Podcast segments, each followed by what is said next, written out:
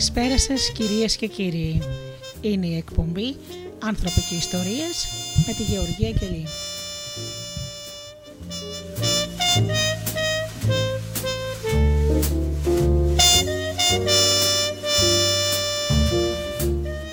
Μία εκπομπή φτιαγμένη για τον άνθρωπο, για τον σύγχρονο άνθρωπο, για τα θέματα που τον απασχολούν, θέματα αυτοβελτίωσης, και πολλές φορές παρουσιάσεις λογοτεχνίας.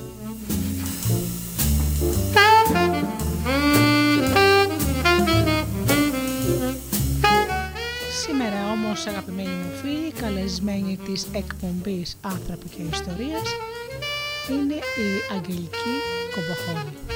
Η Αγγελική Κομποχώρη είναι φιλόλογος και λαογράφος ασχολείται με την αρχαία ελληνική φιλοσοφία και πολλές φορές έχει δώσει σεμινάρια και σήμερα μας παραχώρησε μια συνέντευξη με θέμα τον Ορφέα, αυτό το μέγα διδάσκαλο και μουσικό.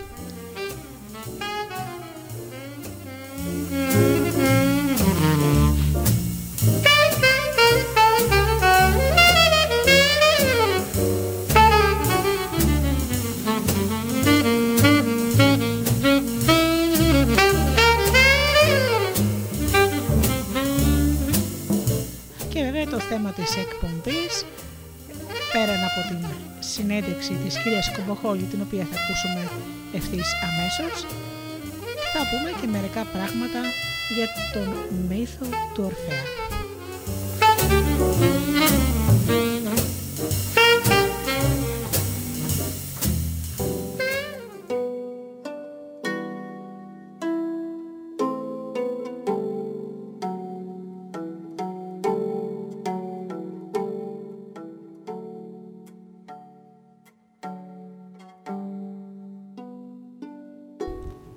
Προχωρήσω όμως ε, φίλοι μου στη συνέντευξη που όπως είπα θα ακούσατε αμέσως θα πω μερικά πράγματα για την κυρία Κομποχόλη, την κυρία Αγγελική Κομποχόλη μερικά πράγματα από το βιογραφικό της και τις σπουδές της για να τη γνωρίσουν και οι άνθρωποι που ίσως δεν τη γνωρίζουν. Η δόκτωρας λοιπόν, Αγγελική Κομποχόλη, γεννήθηκε στην Καλαμάτα το 1967. Σπούδασε φιλολογία στην Φιλοσοφική Σχολή του Πανεπιστημίου Αθηνών, υπότροφος του ΙΚY, υποστήριξε με επιτυχία την διδακτορική της διατριβή στο ίδιο Πανεπιστήμιο τον Οκτώβριο του 2008 για τις εθνογραφικές ερευνητικές εργασίες της, τιμήθηκε με επένους στις Ακαδημίες Αθηνών τις χρονιές 2002, 2006 και 2010. Μέλος της ελληνικής ονοματολογικής εταιρείας, της ελληνικής λαογραφικής εταιρείας, της ελληνικής εθνολογικής εταιρείας και της Société Internationale d'Anthologie et de Folklore. Έχει δημοσιεύσει μελέτες σε ελληνικά και ξένα επιστημονικά περιοδικά και έχει συμμετάσχει σε ελληνικά και διεθνή συνέδρια με ιδιαίτερη έμφαση στη φιλοσοφική θεώρηση του αρχαίου ελληνικού λόγου και πολιτισμού. Τα τελευταία 20 χρόνια δραστηριοποιείται στον ιδιωτικό τομέα και ασχολείται με την προβολή της ελληνικής πολιτισμικής κληρονομιάς και με τη διδασκαλία της αρχαίας ελληνικής γλώσσας και φιλοσοφίας. Έχει συμμετάσχει σε ραδιοφωνικές εκπομπές και φεστιβάλ στα εκπαιδευτικά προγράμματα του οργανισμού Future, Library, Future Library του Ιδρύματος Σταύρος Νιάρχος στα προγράμματα διδασκαλίας αρχαίας ελληνικής γλώσσας σε παιδεία του Ιδρύματος Θεοχαράκη και στο Harmony Project του Health Bean Institute of London College of Medicine 2017-2018 διερευνώντας την εφαρμογή της αρχαίας ελληνικής φιλοσοφικής σκέψης στην αναβάθμιση της καθημερινής ζωής. Τέλος, ως παλιό μέλος της συντακτικής ομάδας του λογοτεχνικού περιοδικού Ομπρέλα και της ενωτικής πορείας συγγραφέων ασχολήθηκε επισταμένος με τη λογοτεχνική ερθογραφία και κριτική και είναι συνεργάτης πολλών λογοτεχνικών επιστημονικών περιοδικών και διαδικτυακών και μη. ποίηματα και πεζά έχουν δημοσιευτεί σε έντυπες συλλογές. Θεατρικό της μονόπρακτο έχει παρουσιαστεί στην εταιρεία Χριστιανικού Θεάτρου το 2007, ενώ τις χρονιές 2017 και 2018 συμμετείχε στην ποιητική Intelligence που διοργανώθηκε από την εταιρεία Ελλήνων Λογοτεχνών.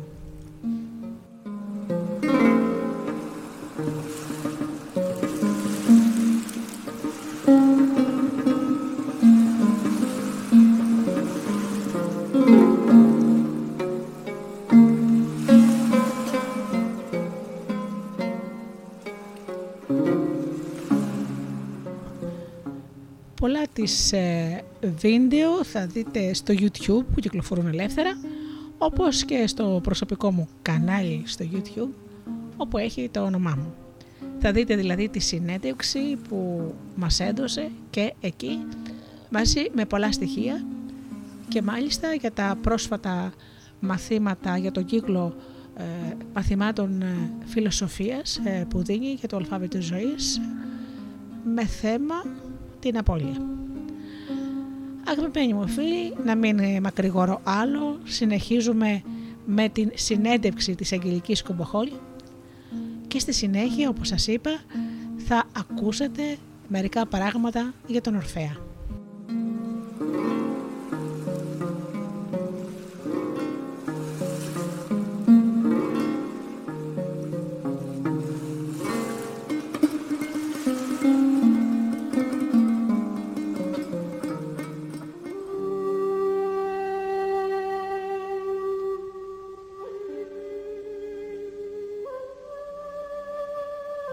Καλησπέρα σας κυρίες και κύριοι. Καλεσμένη της σημερινής εκπομπής «Άνθρωποι και Ιστορίες» είναι η Αγγελική Κομποχόλη. Είναι φιλόλογος, διδάκτορ Πανεπιστημίου Αθηνών και επίσης ε, διδάσκεις σε Αγγελική στο Ευρωπαϊκό Ινστιτούτο Επικοινωνίας. Ναι. Το μάθημα της φιλοσοφίας των εθνών. Πολύ ωραία. Να πω στους ακροατές ότι παρακολουθώ μαθήματα φιλοσοφίας ε, με την Αγγελική Κομποχόλη όπου διοργανώθηκαν πέρυσι και ελπίζω και φέτος από τον εκπαιδευτικό οργανισμό Αλφάβητο Ζωής. Υπό την ε, αιγίδα του ECI, έτσι για να το πούμε και αυτό. Ωραία. Λοιπόν, όπου στο μαγευτικό αυτό μάθημα η Αγγελική έκανε τη φιλοσοφία, την έφερε ε, να το πω έτσι κάπως λαϊκά, την έφερε στα μέτρα μας, ούτως ώστε να μας πει ότι ξέρετε κάτι, φιλοσοφία δεν είναι προνόμιο των ολίγων, αλλά των πολλών. Σωστά. Ακριβώς, η φιλοσοφία μας αφορά όλους. Ναι. Δεν αφορά μόνο τους επιστήμονες, μας αφορά όλους. Και θεωρώ, θεωρώ και εκεί μου ότι είναι κρίμα να ζούμε σε μια χώρα που κακά τα ψέματα η φιλοσοφία εδώ γεννήθηκε να υπάρχουν Έλληνες που αυτή τη στιγμή να νομίζουν την φιλοσοφία άπια στο όνειρο και ότι ξέρεις κάτι αυτά εγώ δεν τα καταλαβαίνω να, να το φέρουμε λιγάκι και να, να, ακούσουμε και μερικά πράγματα παραπάνω, έτσι. Να, να κάνω εδώ μια παρένθεση και να σου πω κάτι. Ε, κατα, καταρχάς, συγγνώμη για τον ενικό. Βεβαίως, ε, αυτό τι λέμε τώρα, ναι. ναι. Έχουμε μια οικειότητα, Γεωργία μου, γι' αυτό και τον χρησιμοποιώ. Ναι. Να πω κάτι. Πολλοί Έλληνες στις πατριώτες μας, στη σημερινή εποχή, αυτό θεωρούν ότι η φιλοσοφία αφορά λίγους μορφωμένους ανθρώπους. Ακριβώς. Λίγους ακαδημαϊκούς. Κοίταξε τώρα να δεις. Η φιλοσοφία συζητιόταν. Ο, ο Σοκράτης είχε όμιλο μαθητών. Mm-hmm. Περιφερότανε ανά τα σοδούς της πόλης και όποιος, ο, όποιος τον Σοκράτη μπορούσε να ακούσει φιλοσοφία, να συνομιλήσει, να συνδιαλεχθεί. Είμαστε ένας λαός που έχουμε ένα πολύ όμορφο φυσικό περιβάλλον και μας αρέσει να συζητάμε. Mm-hmm. Και η φιλοσοφία τι άλλο είναι; Συζήτηση. Ναι. Λέω συζητάμε, συζητούμε, είναι τέλος πάντων ε, εν τη ρήμη του λόγου. Ε, συν και ζητώ, έτσι, αναζητώ δηλαδή μια λύση σε ένα θέμα. Επιστημονικό, ε, φιλοσοφικό, θεολογικό ή καθημερινό. Mm-hmm. Πολλές φορές λοιπόν έχω βρεθεί σε παρέες, σε ομάδες απλών ανθρώπων, σε καφενεία της υπαίθρου. Mm-hmm. Και ακούς τους ανθρώπους εκεί στο καφενείο να συζητούν και ο λόγος τους να έχει τέτοιο φιλοσοφικό βάθος ή να διασώζει ρίσεις, απόψεις, ε, πιστεύω, αρχαίων Ελλήνων ε, φιλοσόφων, τα οποία πέρασαν στον καθημερινό λόγο και επιβίωσαν μέχρι τις ημέρες μας. Και αυτοί οι άνθρωποι νομίζουν ότι δεν φιλοσοφούν και στην πραγματικότητα οι αυτοί οι ωραίοι, απλοί, καθημερινοί άνθρωποι ναι, φιλοσοφούν, και μάλιστα με βάθος. Μάλιστα. Λοιπόν, σήμερα ε, θα πούμε για ένα θέμα το οποίο ομολογώ ξέρω ελάχιστα. Ε, ε θα πούμε για τον Ορφέα. Ε, να πω μόνο στους ακροατές ότι ο Ορφέας είναι παραμεθιακός τύπος, σαν αφηγήτρια που είμαι. Λοιπόν, είναι στους παραμαθιακούς τύπους αυτό που λέγεται η αναζήτηση της νύφης. Υπάρχουν παραμύθια που ο άντρας ψάχνει τη γυναίκα και άλλα παραμύθια που η γυναίκα ψάχνει τον άντρα. Ο Ορφέας λοιπόν είναι το παράδειγμα. Το μόνο που ξέρω για αυτόν ότι έψαχνε τη γυναίκα του στον Άδη. Οπότε τα υπόλοιπα θα μας τα πεις εσύ Αγγελική μου, έτσι δεν είναι; Κοίταξε τώρα να δεις, μου έκανες μια πολύ ωραία πάσα. Αν, ναι. αν, αν μου επιτρέπουν τη... Ναι, ναι, ναι, ναι. Θα χρησιμοποιήσω αυτόν τον ποδοσφαιρικό όρο.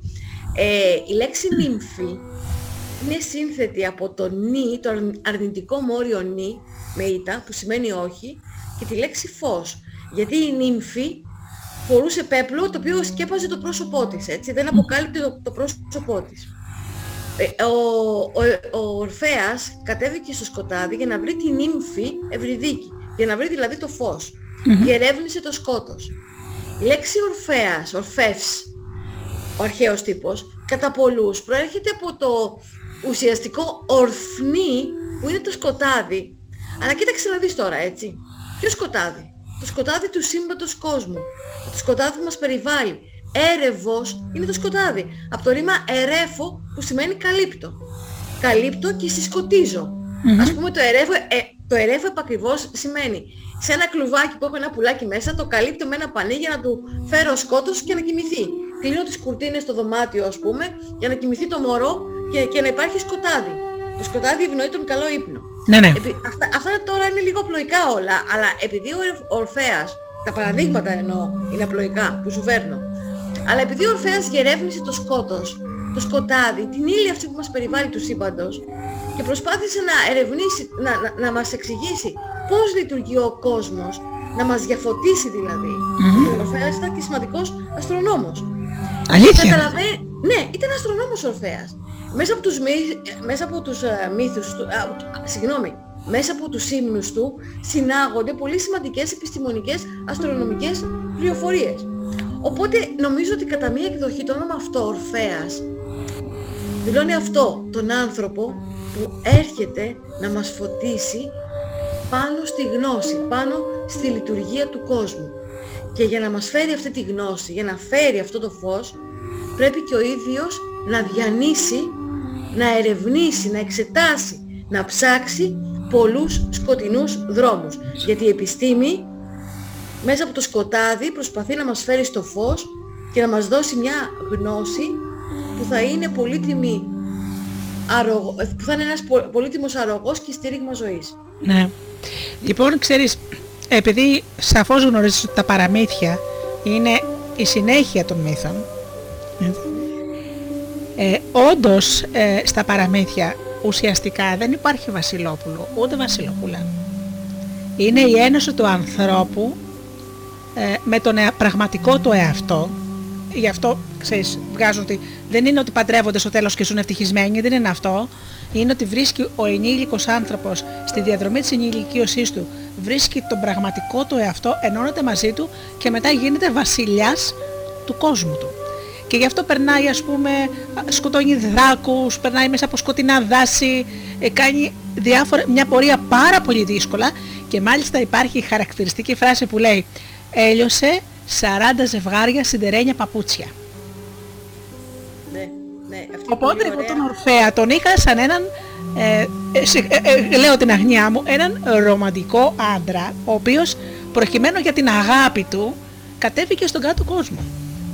Το ένα δεν αποκλείει το άλλο, έτσι. ναι. Είμαστε ειλικρινείς και ήταν και ένας γενναίος άνδρας, ένας ήρωας. Ναι. Και νομίζω ότι ε, η, η πραγματική ρομαντική αυτού του κόσμου είναι οι ήρωες. Ναι. Ναι. Ναι. Λοιπόν, τι έχεις να μας πεις, γιατί έχουμε εδώ πέρα να εξερευνήσουμε ολόκληρο σκότος, έτσι. Και θα αφήσω και το τέλος την ερώτηση. Μήπως πρέπει τελικά να βουτήξουμε στο σκοτάδι για να αναζητήσουμε τη γνώση; πολλές φορές πρέπει να διαχειριστούμε το σκοτάδι. Ναι. Για να... Το, το, πρέπει να διαχειριστούμε το σκοτάδι εντός μας για να μπορέσουμε να φέρουμε στο φως ωραία Τώρα θέλω να μιλήσω για τον Ορφέα, αλλά θα, θα μιλήσω για τον Καζαντζάκη. Ναι. Για αυτή, για αυτή την καταπληκτική ε, πρώτη σελίδα που την αναφορά στον Γκρέκο, όπου περίπου, περίπου λέει τα εξής, ότι σκύβω μέσα μου και να τριχιάζω και πρέπει το βαθύ προγονικό σκοτάδι να το μετουσιώσω και να το κάνω φως. Περίπου, περίπου αυτό λέει, γιατί δεν θυμάμαι ακριβώς τα λόγια. Άρα λοιπόν και αυτό μας δείχνει ο Ορφέας και με την δράση του, τη μυθολογική, ε, αλλά και με τα όσα ε, ε, έδωσε στην ανθρωπότητα, γιατί ο Ορφέας έδωσε τις βάσεις, τις επιστημονικές βάσεις πολλών πραγμάτων. Δηλαδή μου κάνει κάτι εντύπωση ότι διάβαζα τώρα προσφάτως σε ένα ότι ο Ηράκλειτος, ό,τι μας είπε για τον τρόπο που λειτουργεί ο κόσμος, ό,τι έχει, ό,τι έχει πει ο Ηράκλειτος, έχει βασιστεί στην ορφική ε, επιστημονική θεώρηση. Και το, λέει, και το λέει αυτό ο Πρόκλος. Ένας πολύ σημαντικός φιλόσοφος των αρχαίων χρόνων. Ναι. Ε, επομένως λοιπόν ο Ορφέας είναι ένα πολύ ωραίο σύμβολο του πώς μέσα στα σκοτάδια, ακόμα και αν χρειαστεί να κατέβεις στα πολύ δύσκολα σκοτάδια, στον θάνατο, έτσι, στον κάτω κόσμο, μπορείς να φέρεις στο φως όμορφα πράγματα. Ναι. Και, και νομίζω ότι το πρώτο, το πρώτο πράγμα σε, σε επιστημονικό επίπεδο που μας ε, προσφέρει ο Ορφέας είναι το, ο τρόπος που λειτουργεί ο κόσμος, μια διερεύνηση του πώς λειτουργεί ο κόσμος που μας περιβάλλει, το σύμπαν. Ναι. Και... Να ρωτήσω, ναι. γιατί σε μένα μου γεννούνται και ερωτήματα. Ε, και σου λέω πάλι συγγνώμη για την αγνιά μου. Ε, ο Ορφέας δηλαδή ήταν υπαρκτό πρόσωπο. Κοίταξε να δεις τώρα, ε, εδώ οι απόψεις δίστανται. Ναι. Ε, αν διαβάσεις τα ορφικά κείμενα, γίνεται μια αναφορά στο ότι υπήρχε όχι ένας, ορφέ, όχι ένας κιόλας ορφεύς, αλλά τέσσερις. Ε, μπορεί να ήταν επιστήμονες αυτοί οι οποίοι διερευνούσαν το σύμπαντα κόσμο. Γιατί έχει διατυπώσει ο Ορφέας καταπληκτικούς ε, επιστημονικούς ε, ε, συλλογισμούς και επίσης έχει δώσει μια πολύ όμορφη εικόνα του Θείου, του πώς, του πώς λειτουργεί ο κόσμος. Ναι. Μιλάει για το Θεό Ορφέας και λέει ας πούμε ότι είσαι στη αυτογενής, ένας είναι αυτογενής και να παράγεται και εξενός έκγωνα ως απόγονοι τα πάντα τέτικτε. Ως απόγονοι τα πάντα έχουν δημιουργηθεί. Ναι. Και, και αυτόν τον Θεό, δηλαδή σαν να σου λέω ότι εσύ και εγώ είμαστε έκγονοι, εγγονάκια, απόγονοι του Θεού. Και αυτόν τον Θεό, Ορφέας, τον περιγράφει ως αίδιο ζωή. Ως μια ζωή που είναι αίδιος. Ξέρεις τι σημαίνει αίδιος; Πώς γράφεται, πώς γράφεται το αίδιο. Το αίδιος γράφεται α, ε, ι και τα υπόλοιπα ι.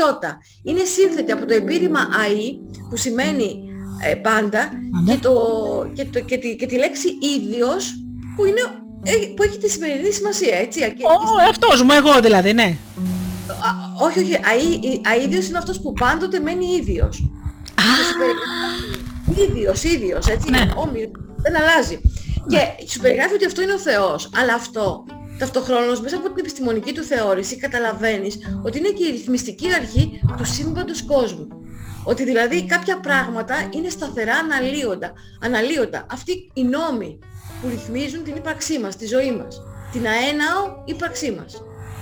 Αυτά λοιπόν, όταν τα έχει πει ο Ορφέας, και βασικά ε, αυτά έχουν σωθεί σε παραδόσεις και κείμενα άλλων συγγραφέων, οι οποίοι κάνουν αναφορές στον Ορφέα. Mm-hmm. Καταλαβαίνεις λοιπόν, και στους ορφικούς, έτσι. Ναι. Καταλαβαίνεις λοιπόν πόσο σημαντική γνώση έδωσε αυτός ο άνθρωπος και τι σκοτάδια διερεύνησε. Γιατί εμείς τώρα αυτή τη στιγμή έχουμε μια ανάσα, το έχω πει πολλές φορές, η οποία μας δίνει πάρα πολλές πληροφορίες για το πώς λειτουργεί, πώς στέκεται η γη μας μέσα στο συμπαντικό περιβάλλον και πώς λειτουργούν οι πλανήτες και οι μετεωρίτες και όλα αυτά. Σκέψου λοιπόν να είσαι στην εποχή του τότε, του Ορφέα, να βλέπεις έναν ουρανό να κρέμεται πάνω από το κεφάλι σου. Ναι. Έναν όμορφο ουρανό, με αστέρια το βράδυ, με ωραία σύννεφα το πρωί, γαλανό το πρωί. Αλλά να μην ξέρεις αν αυτός ο ουρανός είναι σταθερός και να φοβάσαι ότι να πας ώρα και στιγμή θα πέσει στο κεφάλι σου. Αυτό ναι. που διαβάζουμε στην Αστερίξ, ναι. έτσι, είναι απλά, δεν, είναι απλά, δεν είναι απλές αστιότητες έτσι για να γελάσουμε. Εκφράζουν βαθύτερους συλλογικούς ανθρώπινους φόβους. Ναι. Και έρχεται ένας επιστήμονας να σε βοηθήσει να σταθείς με θάρρος απέναντι σε έναν κόσμο που διαρκώς μεταβάλλεται και δεν ξέρεις τι θα σου ξημερώσει. Γιατί η γη πέρασε πολλές φάσεις ανακατατάξεων, περιόδους κατακλυσμών κτλ. Και έχεις έναν επιστήμονα, ο οποίος δικαιώνει το όνομα της επιστήμης. Που η επιστήμη είναι αυτή που σε βοηθάει να σταθείς ίστιμη, ίσταμη, στέκομαι, να τοποθετηθείς επί, με σταθερότητα πάνω σε ένα θέμα. Να περπατήσεις με σταθερότητα πάνω στη γνώση. Και να ξέρεις ποιος είσαι, από πού κατάγεσαι, πού πας και τι έχεις να αντιμετωπίσεις στο μέτρο του δυνατού. Ναι, ωραία. Αυτό που πάντα μου έκανε από μικρή εντύπωση η αγγελική μου είναι ότι οι πρόγονοί μας είχαν να πούν τόσα πράγματα για την αστρονομία σε μια εποχή που δεν είχε ανακαλυφθεί καν το, ε, τα μηχανήματα τέλος πάντων, αυτά που έχουν σήμερα. Και γράψανε τόσο ακριβή πράγματα που πάνω σε αυτά τα χνάρια πατήσανε οι σύγχρονοι αστρονόμοι για να φτιάξουν αυτή την επιστήμη. Καταπληκτικό. Κοίταξε, μέσα από την παρατήρηση mm. γεννιέται και αυτό το οποίο ονομάζουμε συμβολική σκέψη. Που για μένα, όχι μόνο, δηλαδή μέσα από την παρατήρηση δεν, γεννιέται, δεν γεννιέται μόνο η επιστημονική σκέψη, αλλά και η συμβολική σκέψη. Που για μένα η συμβολική σκέψη είναι αν θέλεις η γέφυρα για να προχωρήσεις στην αφηρημένη σκέψη. Ωραία. Τι θέλω να σου πω με αυτό; Τι θέλω να πω με αυτό; Ε, επειδή αναφερθήκαμε στον, ε, ο, ο, και σε άλλους ε, φιλοσόφους που ασχολήθηκαν με το σύμπαν, οι οποίοι θεωρώ ότι είχαν βάσει στον Ορφέα. Γιατί ο Ορφέας έχει προηγηθεί και έχει μιλήσει για το σύμπαντα κόσμο.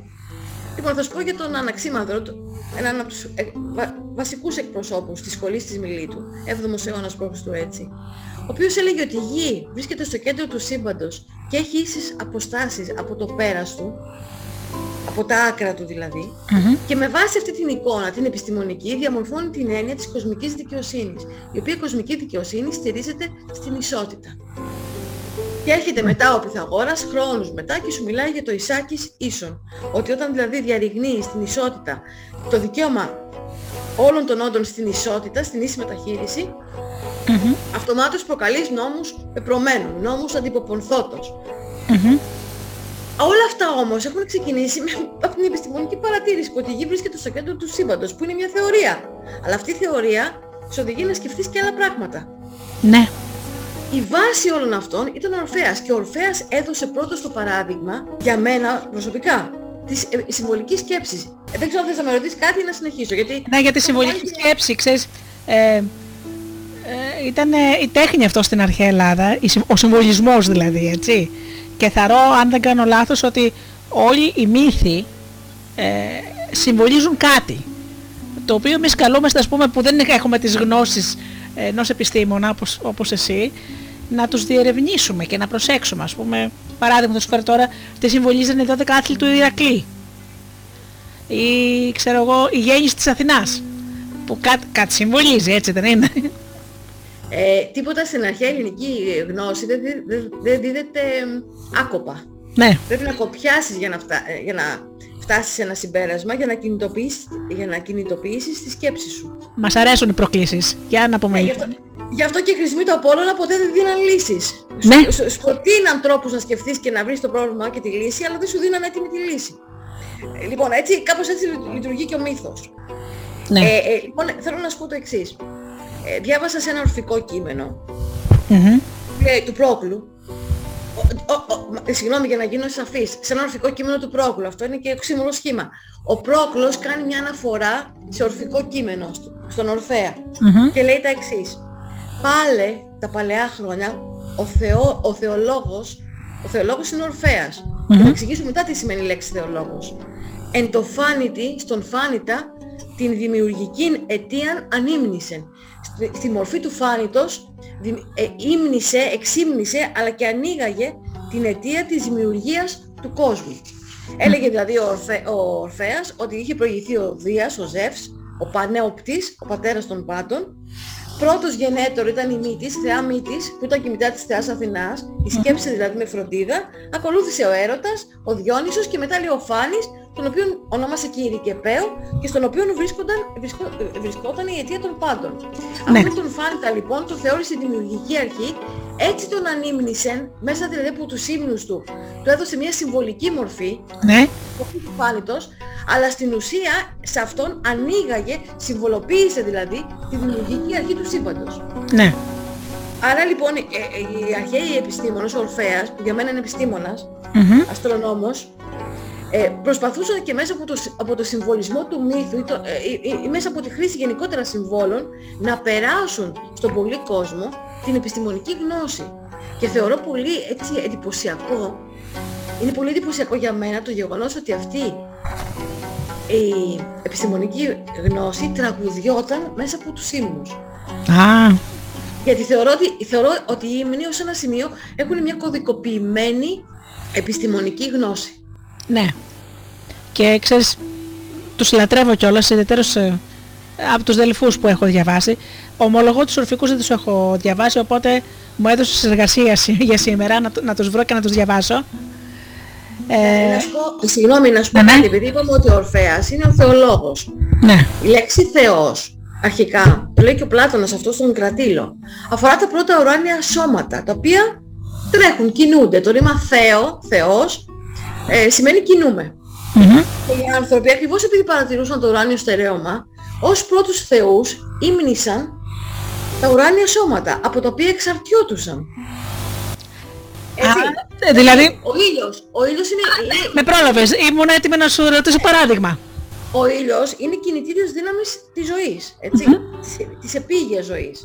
Ναι, Ε, όταν λοιπόν έχουμε, και μακρι... α, έχουμε περιόδους κατακλυσμών και τον ήλιο δεν τον βλέπουμε, Μμμ. τον επικαλούμαστε και τον τραγουδούμε και τον υμνούμε για να φανεί και να συνεχίσει να υπάρχει αενάως Μμμ. για να μας χαρίζει απλόχερα το φως του και τη ζεστα- ζεστασιά του. ναι. Ε, Υπάρχει, ε, η ιδιαίτερως η λατρεία του ήλιου υπάρχει σε όλους τους πολιτισμούς, όχι μόνο στην Ελλάδα. σε Δηλαδή, όλους τους πολιτισμούς και ο, μάλιστα ο, ο Πλάτωνας, ο οποίος είχε μοιηθεί στις ορφικές ιερουργίες, έτσι λένε τα αρχαία κείμενα, θεωρούσε λέει τον ήλιο ως το, ως το σύμβολο της δικαιοσύνης. Έλεγε ο ήλιος είναι διειών, διέχεται τα πάντα, διέχεται από παντού και καίων. ναι. Ε, ε, φωτίζει και θερμαίνει τα πάντα. Και ο Εκεί- ε, Ορφέας, και ο Ορφέας, συγγνώμη, Ναι, ναι. γιατί είπαμε ότι ο, Πλάτω, ο Πλάτωνας ήταν μοιημένος σ- στις ορφικές ιερουργίες, Μμμ. ο, Ορφ- ο Ορφέας έλεγε ότι ενώ βασίλευε ε, ο δημιουργός των πάντων, ο Δίας δηλαδή, Ναι. όταν ξε- ο Δίας επρόκειτο να ξεκινήσει τη διακόσμηση, δηλαδή την, την τακτοποίηση, τη διευθέτηση του παντός κόσμου, του σύμπαντος, κάλεσε ως α, ο αρρωγότος ακόλουθό του την δίκη. Έτσι, ήταν η βοηθός του, η δίκη, η δικαιοσύνη. Μμμ. Κοίταξε λοιπόν πώς η έννοια της δικαιοσύνης συμβολοποιείται μέσα από την επιστημονική έρευνα και γνώση και κωδικοποιημένη δίδεται ως πληροφορία στον πολύ κόσμο. Μμμ. Δεν είμαστε όλοι υποχρεωμένοι να ξέρουμε αστρονομία, θέλω να πω και Ναι. σε αυτές τις ε, ωραίες επιστήμες. Και ε, α, α, α, α- αυτή η γνώση γίνεται ένα κομμάτι της σκέψεώς μας Ναι. και μας, βοηθά, μα, μα- μας βοηθεί να τοποθετηθούμε μέσα στον κόσμο. Γιατί είναι πολύ σημαντικό το να μπορείς να τοποθετηθείς Μμμ. μέσα στον κόσμο. Να ξέρεις ε, τι σημαίνει να είσαι κομμάτι αυτού του κόσμου πριν αρχίσεις να διερευνάς τον εαυτό σου. Τον εαυτό σου, ναι. Ε, και νομίζω, αν δεν κάνω λάθος, το ίδιο ε, είχαν αθιοποιήσει και τη Σελήνη.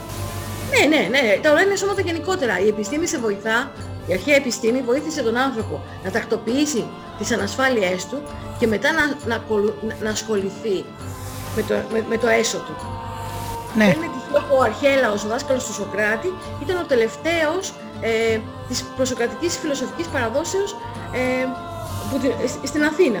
Ναι. Και μετά πήρε τη θεωρία του ο Σοκράτης και την μετέφερε στο ηθικό επίπεδο. Μμμ. Ο- Για όλους όμως αυτούς, για όλους αυτούς τους φιλοσόφους, υπάρχει ένας που έχει προηγηθεί. Και αυτός που έχει προηγηθεί είναι ο Ορφέας. Ναι. Και δεν είπε μόνο μύθους, ούτε τραγούδισε μόνο τραγούδια και έψαλε. Είπε Ναι. και ε, έδωσε και αστρονομικές πληροφορίες. Πάρα- Καταρχάς σου είπε ότι είσαι, ταύτισε την έννοια, τη μυστική αρχή του σύμπαντος, την αίδιο ζωή, τη ζωή δηλαδή που δεν σταματά ποτέ να υπάρχει, με το Θεό. Ναι. Δηλαδή στα ορφικά κείμενα ε, έχει την έκφραση Θεός. Το όνομα δηλαδή έτσι ή το λέει Ζεύς; Ζεύς. Υπάρχει Ζεύς. το όνομα Ζεύς. Θεολόγος είναι ο, ο, ο Ορφέας.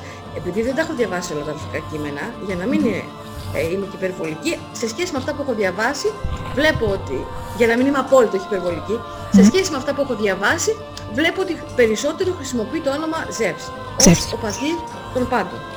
Ωραία. Με την υποσημείωση ότι κάτι μπορεί να μου διαφεύγει, έτσι. Ναι, ναι. Μα ήδη αυτά που μας λες είναι τόσο ενδιαφέροντα που μας ανοίγεις καινούριους κόσμους. Και είπες και μια μαγική φράση προηγουμένως ότι πρέπει να λύσει ο άνθρωπος τις ανασφάλειές του για να αρχίσει μετά να ψάχνει τη θέση του στο σύμπαν, να διερευνά και να παρατηρεί. Να διερευνά και να παρατηρεί το ποιος είναι. Είναι πολύ σημαντικό αυτό. Ε, που σημαίνει ότι για να λύσεις, την ασα... να λύσεις τις ανασφάλειές σου είναι το πρώτο πράγμα που πρέπει να κάνεις. Για να λύσεις τις ανασφάλειές σου πρέπει να ακολουθήσεις, να μιμηθείς το σύμπαν.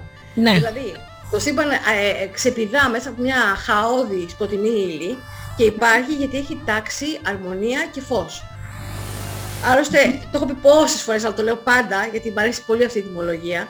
Η λέξη κόσμος έχει μια τιμολογική συγγένεια κατά πολλούς με το ρήμα κέκασμε, το οποίο σημαίνει λάμπο. Άρα λοιπόν ο κόσμος είναι το φωτεινό κομμάτι, το όμορφο κομμάτι του σύμπαντος. Ναι. Και γιατί είναι όμορφο αυτό το κομμάτι του σύμπαντος, γιατί έχει τάξη, γιατί έχει ρυθμό, γιατί έχει αρμονία. Ε, αυτό είναι και η έννοια του θείου κατά τους αρχαίους Έλληνες. Ναι. Είσαι λειτουργείς κατομοίωση του Θεού όταν κινείσαι Θεό και όταν θέτεις και τα πράγματα σε μία τάξη. Γιατί μια τιμολογική έτσι ερμηνεία της λέξης Θεός έχει σχέση και με το ρήμα τίθιμη, γιώτα ή τα γιώτα, που σημαίνει τοποθετώ. Ναι. Ε, οι παράγωγες, οι βασικές ρίζες είναι θύμε, ήτα και θε, με ε θέσεις. Άρα λοιπόν είμαι Θεός όταν τίθιμη, όταν το, λειτουργώ σαν Θεός, κα, κα, κα, καθομοίωση του Θεού, όταν θέτω τίθιμη θέσεις τα πράγματα σε μια τάξη. Και έτσι εξελίσσομαι δημιουργικά. Είπαμε ότι ο Ορφέας θεώρησε τη δημιουργική αρχή του σύμπαντος τον φάνητα. Ο φάνης είναι η δημιουργική αρχή. Εξελίσσομαι για να δημιουργώ, όχι για να καταστρέφω. Α. Εξελίσσομαι, εξελίσσομαι παράγοντας πολιτισμό. Όχι καταστρέφοντας πολιτισμούς. Όχι καταστρέφοντας τον πολιτισμό με την αρχική του σημασία. Δεν καταστρέφω την πολιτισμένη συμπεριφορά. Έτσι ε, οδηγούμε ανάποδο στο θεϊκό επίπεδο. Αυτά λοιπόν τα έχει δώσει ως πολύ ωραίες συμβολικές προβολές μέσα από τις επιστημονικές του διερευνήσεις, κατά με πάντα ο Ορφέας, ο οποίος Ναι. προηγείται των πάντων. Κατά με πάντα. Κοίταξε τώρα, να σου πω κάτι τώρα, έτσι, γιατί μιλάω, αλλά εντάξει, το έχω πάρει μονότερμα, αλλά δεν πειράζει. Ε, και μιλάω και απλοϊκά έτσι, γιατί... ε, Ναι, μα θέλουμε ε, πίσω από μια άνθρωποι που διψάνε να μάθουν, ε, ναι. που ε, σου λέω μας έχουν κάνει τουλάχιστον από το σχολείο να νομίζουμε ότι όλα αυτά είναι προ- προνόμιο των ολίγων και ότι ή μάλλον να το πω αλλιώς, α, κα- κάτι ακόμα χειρότερα, ότι εμείς είμαστε λίγοι για να καταλάβουμε τη φιλοσοφία. Κοίταξε, η ταπεινότητα βέβαια Ναι. να θεωρείς ότι είσαι λίγος για να καταλάβεις ε, τη φιλοσοφία είναι πιο ασφαλής δρόμος για να οδηγηθείς στην αλήθεια των πραγμάτων από το να θεωρείς ότι μπορείς να καταλάβεις τα πάντα. Από το να έχεις... Μα τα πάντα δεν μπορεί να το καταλάβεις, αλλά Ναι. δεν ξέρω, Από υπάρχει το να ένα έχεις- είδος ε, αποκλεισμού, πώς να το πω, δηλαδή μας Όχι, αποκλείζουν. εντάξει. Ε, ε, εν πάση περιπτώσει, όπως έλεγε ο Ηράκλειτος, η ίησης είναι ο ασφαλέστερος τρόπος ε, για να φτάσεις, για να χάσεις τη γνώση. Η αλαζονία δηλαδή. Δεν σε αποκλεί κανείς, δεν σε αποκλεί κανείς από τίποτα. Ναι, Μόνοι μας απο, αποκλείουμε τους εαυτούς μας. μπράβο. Και δεν πρέπει να πειθόμαστε από κανέναν για τίποτα, παρά μόνο να στηριζόμαστε στον εαυτό μας και να επιθυμούμε πάντοτε το καλύτερο δυνατό για τον εαυτό μας. Ποιο είναι το καλύτερο δυνατό; Και αρχαίοι Έλληνες το είπαν, το να είσαι δίκαιος, να λειτουργείς αρμονικά με τους συνανθρώπους σου και να προσπαθείς να καταλάβεις πόσο ωραία ύπαρξη είσαι. Τι ωραίο δώρο είναι αυτό που σου έχει χαριστεί. Το δώρο της ζωής. Ωραία. Όταν οι άλλοι δεν σε αφήνουν να το καταλάβεις, τότε πολεμάς γι' αυτό. Η έννοια του Άρη, έτσι. Ο πόλεμος. Να, ο πόλεμος πατήρ πάντων του Ηρακλήτου. Αλλά για να γυρίσω τώρα στον Ορφέα, Ναι. ε, βέβαια αναφέρω τους φιλοσόφους γιατί όλοι έχουν πιει από την ίδια πηγή, από την πηγή αυτή που ονομάζεται Ορφέας, Ορφεύς. Ε, επειδή έχουμε κάποια γεγονότα τώρα πρόσφατα έτσι με το θέμα των κακοποιημένων παιδιών, πολύ συχνά στις ειδη- ειδήσεις ακούμε παιδιά να κακοποιούνται ακόμα και από τους ίδιους τους γονείς τους. Και είναι καταπληκτικό αυτό το οποίο έχει πει ο Ορφέας για τη δικαιοσύνη του Θεού. Και μα- μας λέει ότι εφόσον ο Δίας είναι ο Ζεύς, ο πατήρ των πάντων, εφορά εποπτεύει ο Δίας και τους γονέ, γονείς και μάλιστα έλεγε Ζεύς εφορά γονέων, εφορά από τους γονείς, εποπτεύει από τους γονείς όσους τιμούν τους θεσμούς, εννοείται, αλλά και όσους αδιαφορούν για αυτούς. Όσους δεν φροντίζουν να είναι σωστοί στον ρόλο του γονέα. Εφορεύει, λέει, υποπτεύει αυτούς που έχουν, λέει, αδιάντροπη καρδία, καρδιά. Και όταν βλέπει την, καλή διάθεση, την, κακή διάθεση του γονέως απέναντι στο τέκνο, ο Ζεύς εξοργίζεται και φέρει τιμωρία. Στέλνει, αποστέλει τις ευμενίδες για να αλλάξουν την ψυχική διάθεση του γονέως απέναντι στο παιδί. Και τη λέξη ευμενίδες, έτσι, θεότητες είναι, έτσι, η αρχή αυτή η λέξη είναι σύνδετη από το επίρρημα F που, F που σημαίνει καλός και μένος που είναι η σκέψη. Mm-hmm. Σε αποστέλει τις ευμενίδες ώστε ακόμα και μέσα από την φαινομενική τιμωρία εσύ να αλλάξεις και τρόπος σκέψεως. Να ναι. επανατοποθετηθείς σωστά ως άνθρωπος. Μάλιστα. Το αναφέρω αυτό γιατί εγώ ακούμε δυστυχώς τραγικά πράγματα. Δυστυχώς, ναι. Αν και πιστεύω, Αγγλική μου, ότι αυτά υπήρχαν πάντα. Απλώς τώρα με το ίντερνετ γίνονται πιο γρήγορα γνωστά. Ναι, εγώ είτε υπήρχαν δεν υπήρχαν, είτε υπήρχαν πάντα είτε όχι. Εγώ σου λέω ότι πίστευαν οι αρχαίοι Έλληνες για το θέμα αυτό. Ναι. Ότι ακόμα και τον γονιό τον εφορεύει ο, ο Δίας. Μπορεί να μην τον πιάσει ποτέ κανένας, ο Ζεύς, κανένας νόμος, αλλά υπάρχει ο θείος νόμος που στέκεται από πάνω του. Στον οποίο πιστεύουμε, πιστεύω ακράδαντα ότι στο θείο νόμο. Αυτό δηλαδή που οι νεοεποχίτες ονομάζουν σύμπαν και νομίζω ότι αυτό είναι κλεμμένο λιγάκι και από το Α, την ελληνική φιλοσοφία, έτσι. Κοίταξε, δεν ξέρω πραγματικά, δεν έχω παρακολουθήσει την, ε, τη φιλοσοφία των ανθρώπων που ανέκουν στην νέα εποχή. Δεν, το, έτσι, δεν έχω ασχοληθεί γιατί ασχολούμαι κυρίως με την αρχαία ελληνική φιλοσοφία και δεν έχω ναι. χρόνο. Αυτό είναι και άσχημο βέβαια, έτσι, ναι. να ασχοληθώ και με άλλα πράγματα. Ναι. Ε, αλλά θεωρώ ότι ε, η έννοια του θείου στην αρχαία Ελλάδα και έτσι όπως τοποθετεί, όπως τίθεται μέσω των ορφικών κειμένων, ε, έχει έναν ρόλο συμβολικό με την έννοια ότι ο, ο Θεός, το Θείον, εκπροσωπεί δυνάμεις του ανθρώπου, τις οποίες ο άνθρωπος πρέπει να τις ευθετήσει, να τις, να τις διευθετήσει, να τις τοποθετήσει σε μια ε, ωραία ροή, σε μια, σε μια τάξη, ώστε να είναι δημιουργικός. Ναι, ωραία. Ε, δηλαδή, αν τώρα το κατα... σκέφτομαι όλα αυτά που λες, άρα καταρχάς η, η τάξη είναι το πρώτο πράγμα που πρέπει να κάνουμε. Να βάλουμε... Κοίταξε. Να ξεκινήσουμε από εκεί. Από την ε, τάξη. Η λέξη τάξη είναι το ρήμα τάσο. Σημαίνει βάζω τα πράγματα σε μία σειρά. Βάζω ναι. τα πράγματα σε μία αρμονική σειρά. Mm-hmm. Έτσι. Αυτό, αυτό είναι η σημασία της τάξης, ότι βάζω τα πράγματα σε μία αρμονική σειρά. Ε, έτσι ώστε να μπορώ να, συνυπά, να συνυπάρχω αρμονικά με τον άλλον. Σαν ναι. να είμαι ένας κρίκος αλυσίδας. Ένας καλά αρμοσμένος κρίκος αλυσίδας. Ναι. Αυτό δεν είναι κακό. Αυτό δεν είναι κακό. Είναι πολύ ωραίο να συνεπάρχουμε αρμονικά με τους άλλους. Ναι. Συνήθως ακούμε τη λέξη τάξη και έχετε στο μυαλό μας ο νόμος και η τάξη. Έχετε ας πούμε μια μορφή αυταρχικής. Ναι. Όχι, όχι, ναι. Αυτό περί... Ναι. Πρέπει να το απενεχοποιήσουμε.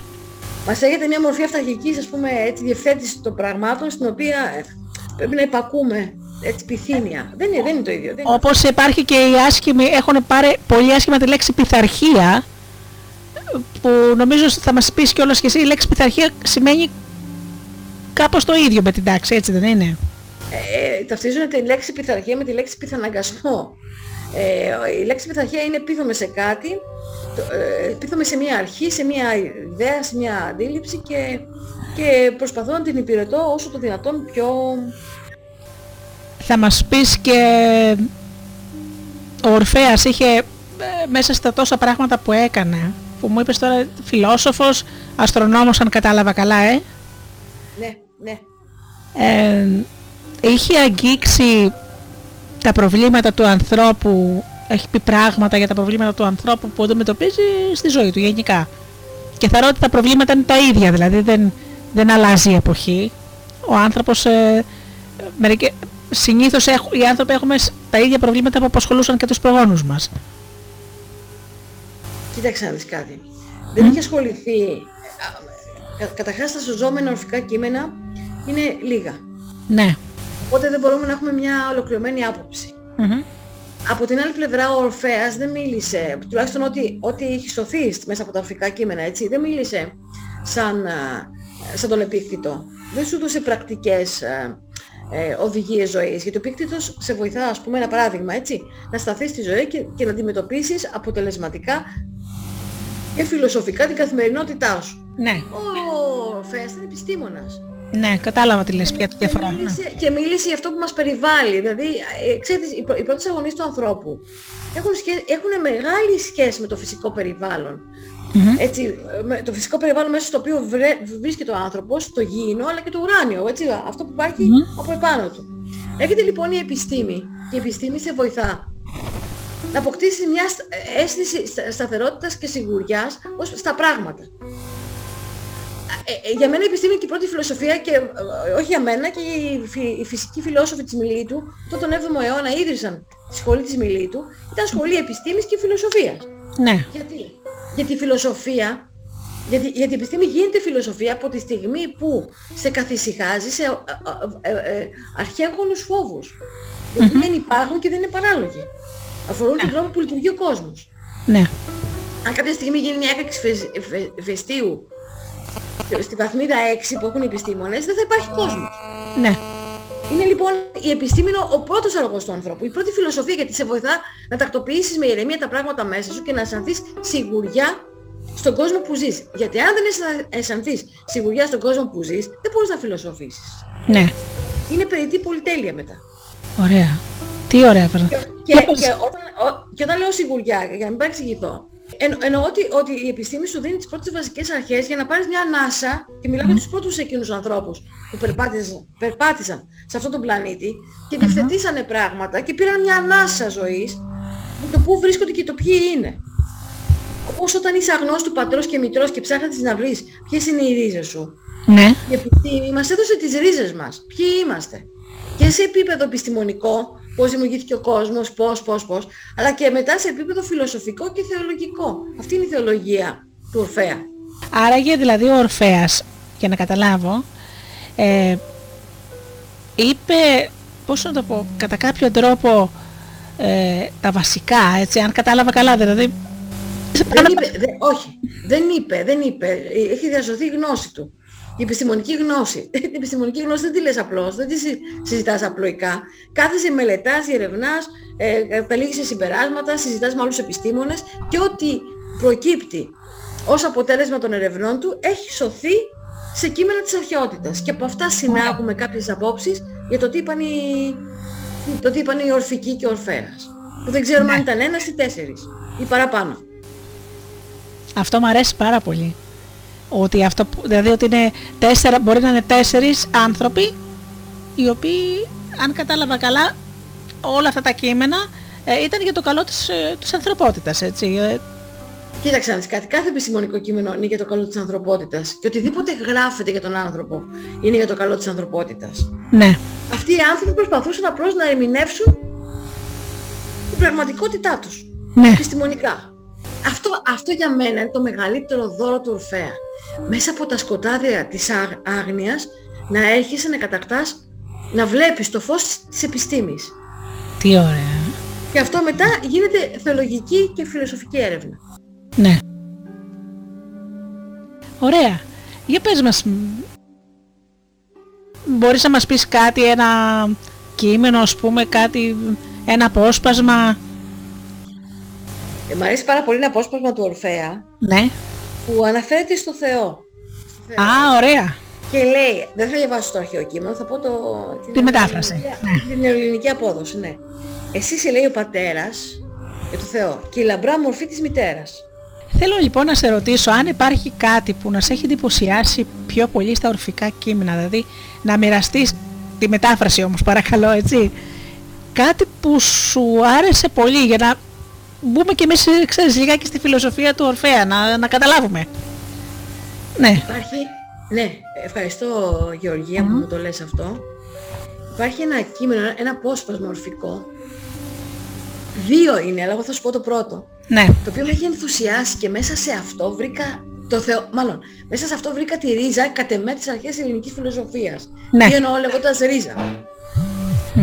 βρήκα, ε, θεωρώ ότι μέσα από αυτό το κείμενο, μα μέσα από αυτό το κείμενο μπορεί να καταλάβει κανείς πώς ο Ορφέας επηρέασε τους μεταγενέστερους φιλοσόφους και επιστήμονες. Ναι. Ρίζα. Εκεί όπου ρέει η ζωή. Ένα απόσπασμα το οποίο σε βοηθάει να σκεφτείς και δημιουργεί, ανοίγει πολλούς δρόμους προβληματισμούς. Ναι. Και αυτό είναι ρίζα, έτσι.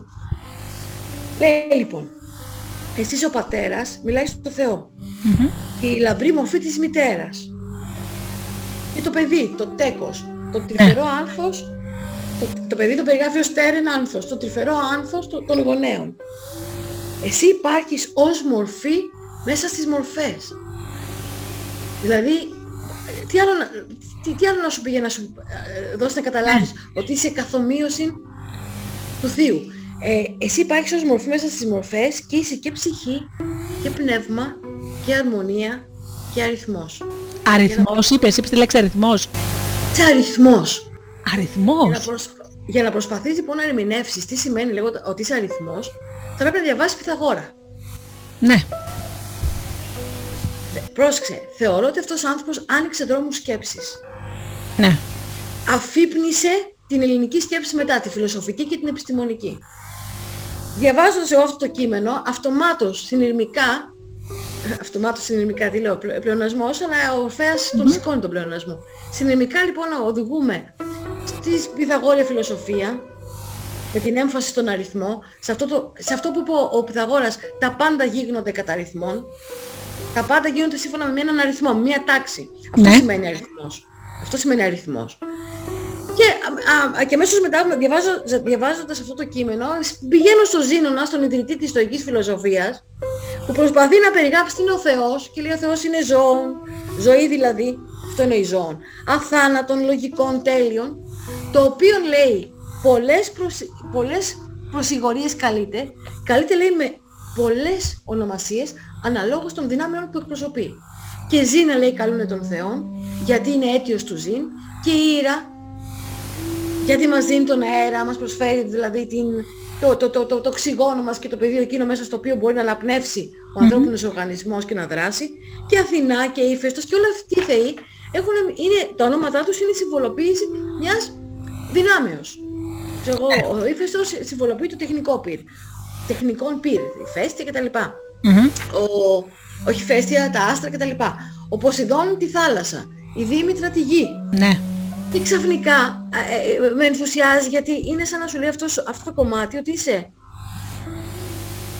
κομμάτι του Θείου. Ναι. Και το Θείο υπάρχει παντού. Γιατί εσύ πια σαν άνθρωπος, όταν το συνειδητοποιήσεις αυτό, έρχεσαι να τιμήσεις αυτό το Θείο. Ναι. Έχει- πρέπει να το τιμήσεις. Γιατί είσαι κομμάτι του Θείου και πρέπει να λειτουργήσεις έτσι όπως το Θείο επιτάσσει. Με ψυχή, να θυμάσαι ότι είσαι ψυχή, ότι είσαι πνεύμα, ότι είσαι αρμονία και ότι είσαι αριθμός. Ναι. Δηλαδή, Τώρα, επειδή έκανα τώρα, αυτό μου έκανα ένα συγκυρμό τώρα. Άρα, ο Σοκράτης όταν μας λέει γνώθεις αυτόν, μ- μας παραπέμπει να, να ε, θυμηθούμε την ουσία μας τη θεϊκή, να, να γνωρίσουμε τον εαυτό μας όπως πραγματικά είμαστε. Αυτό εννοεί με το γνώθησε αυτόν. Κοίταξε, να πω και μια, έτσι μια διευκρίνηση ότι λένε όλοι δεν το έχει πει ο Σοκράτης το γνώθησε αυτόν και αποδίδουν τη φράση αυτή σε πολλούς από τους επτά σοφούς. Ο- Πολλοί, πο- πολλοί και όχι... ο- Ναι. πολλοί- και πολλοί άλλοι σοφοί διεκδικούν την πατρότητα αν θέλεις αυτής της φράσεως. Ναι. Ταυτίστηκε όμως και συνδέθηκε με τον Σοκράτη γιατί ο Σοκράτης έδωσε τη διαλεκτική μέθοδο, τον τρόπο δηλαδή για να βρεις τον εαυτό σου. Μμμ. Λοιπόν, νομίζω ότι ναι, ο Σοκράτη, ο, ο- νομίζω ότι αυτό έκανε ο Σοκράτης, αλλά δεν το έκανε μόνο ο Σοκράτης, το έχουν κάνει και όλοι οι προγενέστεροι φιλόσοφοι. Ναι. Και αυτό συνάγεται μέσα από τη μελέτη και ακριβώς όταν συ- συνειδητοποιήσεις πόσο ξεχωριστό ωραίο κομμάτι της φύσεως είσαι, εσύ, ο άνθρωπος, όπως και κάθε άλλη ύπαρξη. Μμμ. Ναι. Οποιοδήποτε βασίλειο και αν ανήκει αυτή η ύπαρξη, φυτικό, ζωικό, ανθρώπινο κτλ. Ναι. Είναι πολύ σημαντικό αυτό. Άραγε μέσα μας ε, έχουμε το θεϊκό κομμάτι. Και αρχαίοι οι Έλληνες σου λέγανε ότι είσαι ένα κομμάτι του Θεού. Και αυτό Ναι. το κομμάτι πρέπει να έρθεις να το, να το τιμήσεις και να λειτουργείς έτσι. Νομίζω όμως και η χριστιανική θρησκεία. Περίπου, Ναι, ναι, ναι. ε, Δεν, είμαι και, δεν είμαι και γνώστης, αλλά και ο Χριστός, όταν γίνετε θεάνθρωπος και έχετε, έχετε και σταυρώνετε σε αυτήν εδώ τη γη και ζει τον ανθρώπινο πόνο, αυτό ακριβώς το, το μήνυμα σου δίνει, ότι ναι. μπορεί να υπερβείς την ανθρώπινη ουσία σου, να την τιμήσεις με ωραία έργα και να κατακτήσεις του θείου, ναι, ναι. του παράδεισο, το, το, το, το, το, θείο ουρανό. Σαφώς, το, το δικαίωμα να καθίσει και δεξιόν του πατρός, ας πούμε. Ε, μα υπάρχει τώρα, δεν θέλω να επεκταθούμε σε αυτό, απλώς να πω μόνο ότι υπάρχει και το του Ιησού το εστέ θεή, ε, που μας παραπέμπει να, ακριβώς αυτό, να βρούμε το θεϊκό κομμάτι μέσα μας. Ε, και, και στο ομολογεί έτσι, δεν σου λέει παραπέμπει απλώς, σου λέει είστε, είστε θεοί. Ναι. Μα, μα η λέξη Θεός είπαμε ότι, κοίταξε, είπαμε ότι η λέξη Θεός είναι από το ρήμα Θεό εξελίσσομαι, αλλά όχι εξελίσσομαι καταστρέφοντας τους, τους άλλους, εξελίσσομαι δημιουργικά. Τι θυμηθέτω τα πράγματα σε τάξη. Ο Φάνης είναι η δημιουργική αρχή του σύμπαντος, τη συμβολοποιεί. Ναι. Ο, ο Ορφέας και ο Φάνης, το φάος, φως, φέρνω στο φως ωραία πράγματα. Εκδηλώνω ωραία πράγματα. Mm-hmm.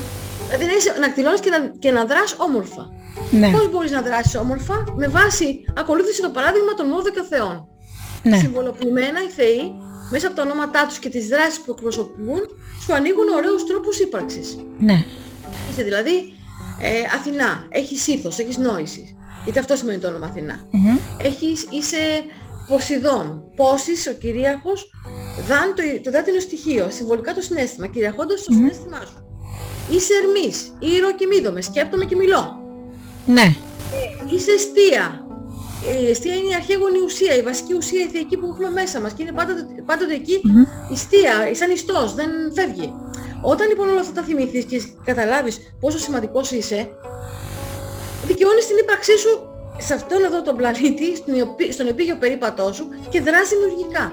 Ναι. Ε, αυτό, αυτό που το τόνισε η αρχαία ελληνική φιλοσοφία, ε, ε, μα, μας έρχεται όμως από τον Ορφέα και το εικάζουμε μέσα από τα από, αποσπάσματα που έχουν σωθεί και ναι. μας δίνουν έτσι μια πρώτη αντίληψη του πώς σκέφτηκε αυτός ο άνθρωπος. Πώς ναι. μας τοποθέτησε για να σκεφτούμε. Ε, να σε ρωτήσω τώρα, επειδή είπες για τις λέξεις. Ας πούμε η λέξη φόβος, που νομίζω ότι είναι, είναι και ένα από τα επτά κυρίαρχα συναισθήματα του ανθρώπου. Περιέχει ας πούμε απουσία φωτός; Ε, όταν σου λέει, για να επανέλθω και θα απαντήσω μέσω αυτό, θα αναφερθώ στη λέξη αριθμός και αρμονία για να απαντήσω στο ερώτημά σου. Mm-hmm. Ε, τόσο η λέξη αρμονία όσο και η λέξη αριθμός έχουν αυτή τη ρίζα R. Του ρήματος αραρίσκο που σημαίνει συνδέω, τοποθετώ, βάζω τα πράγματα σε μια σειρά. Mm-hmm. Ο Θεός είναι αρμονία γιατί στην μοναχικότητά του μόνος, έτσι εκεί, εκεί που στέκεται μόνο, μόνον το «ον», έχει τάξη, έχει ρυθμό, έχει αρμονία. Ε, η λέξη αριθμός από το ρήμα αρίσκο και την προστακτική ήθη πήγαινε, προχώρα, ε, αρχαία προστακτική ομερική. Προχώρα δηλαδή με αρμονία. Ο άνθρωπος λοιπόν έχει έρθει για να τιμήσει αυτό το θεϊκό κομμάτι μέσα του, δηλαδή να λειτουργήσει τους θεούς του. Βάσει την αρχαία ελληνική φιλοσοφία, έτσι δεν πιάνω το, χριστια... το χριστιανισμό γιατί δεν είμαι και γνώστης. Δεν είμαι γνώστης της χριστιανικής φιλοσοφίας για να μπορέσω να παραπέμψω. Ναι, ναι, ναι. Είμαι αυτή τη στιγμή για, τον, για την αρχαία ελληνική φιλοσοφία. Άρα λοιπόν λειτουργεί στο θεϊκό κομμάτι, το, το λέω 100 φορές και θα το λέω αρέσει τόσες, όταν λειτουργεί σαν αριθμός και σαν αρμονία. Και ο Θοδωράκης είπαν τι είναι ο Θεός και είπε ο Θεός είναι αρμονία. Mm-hmm.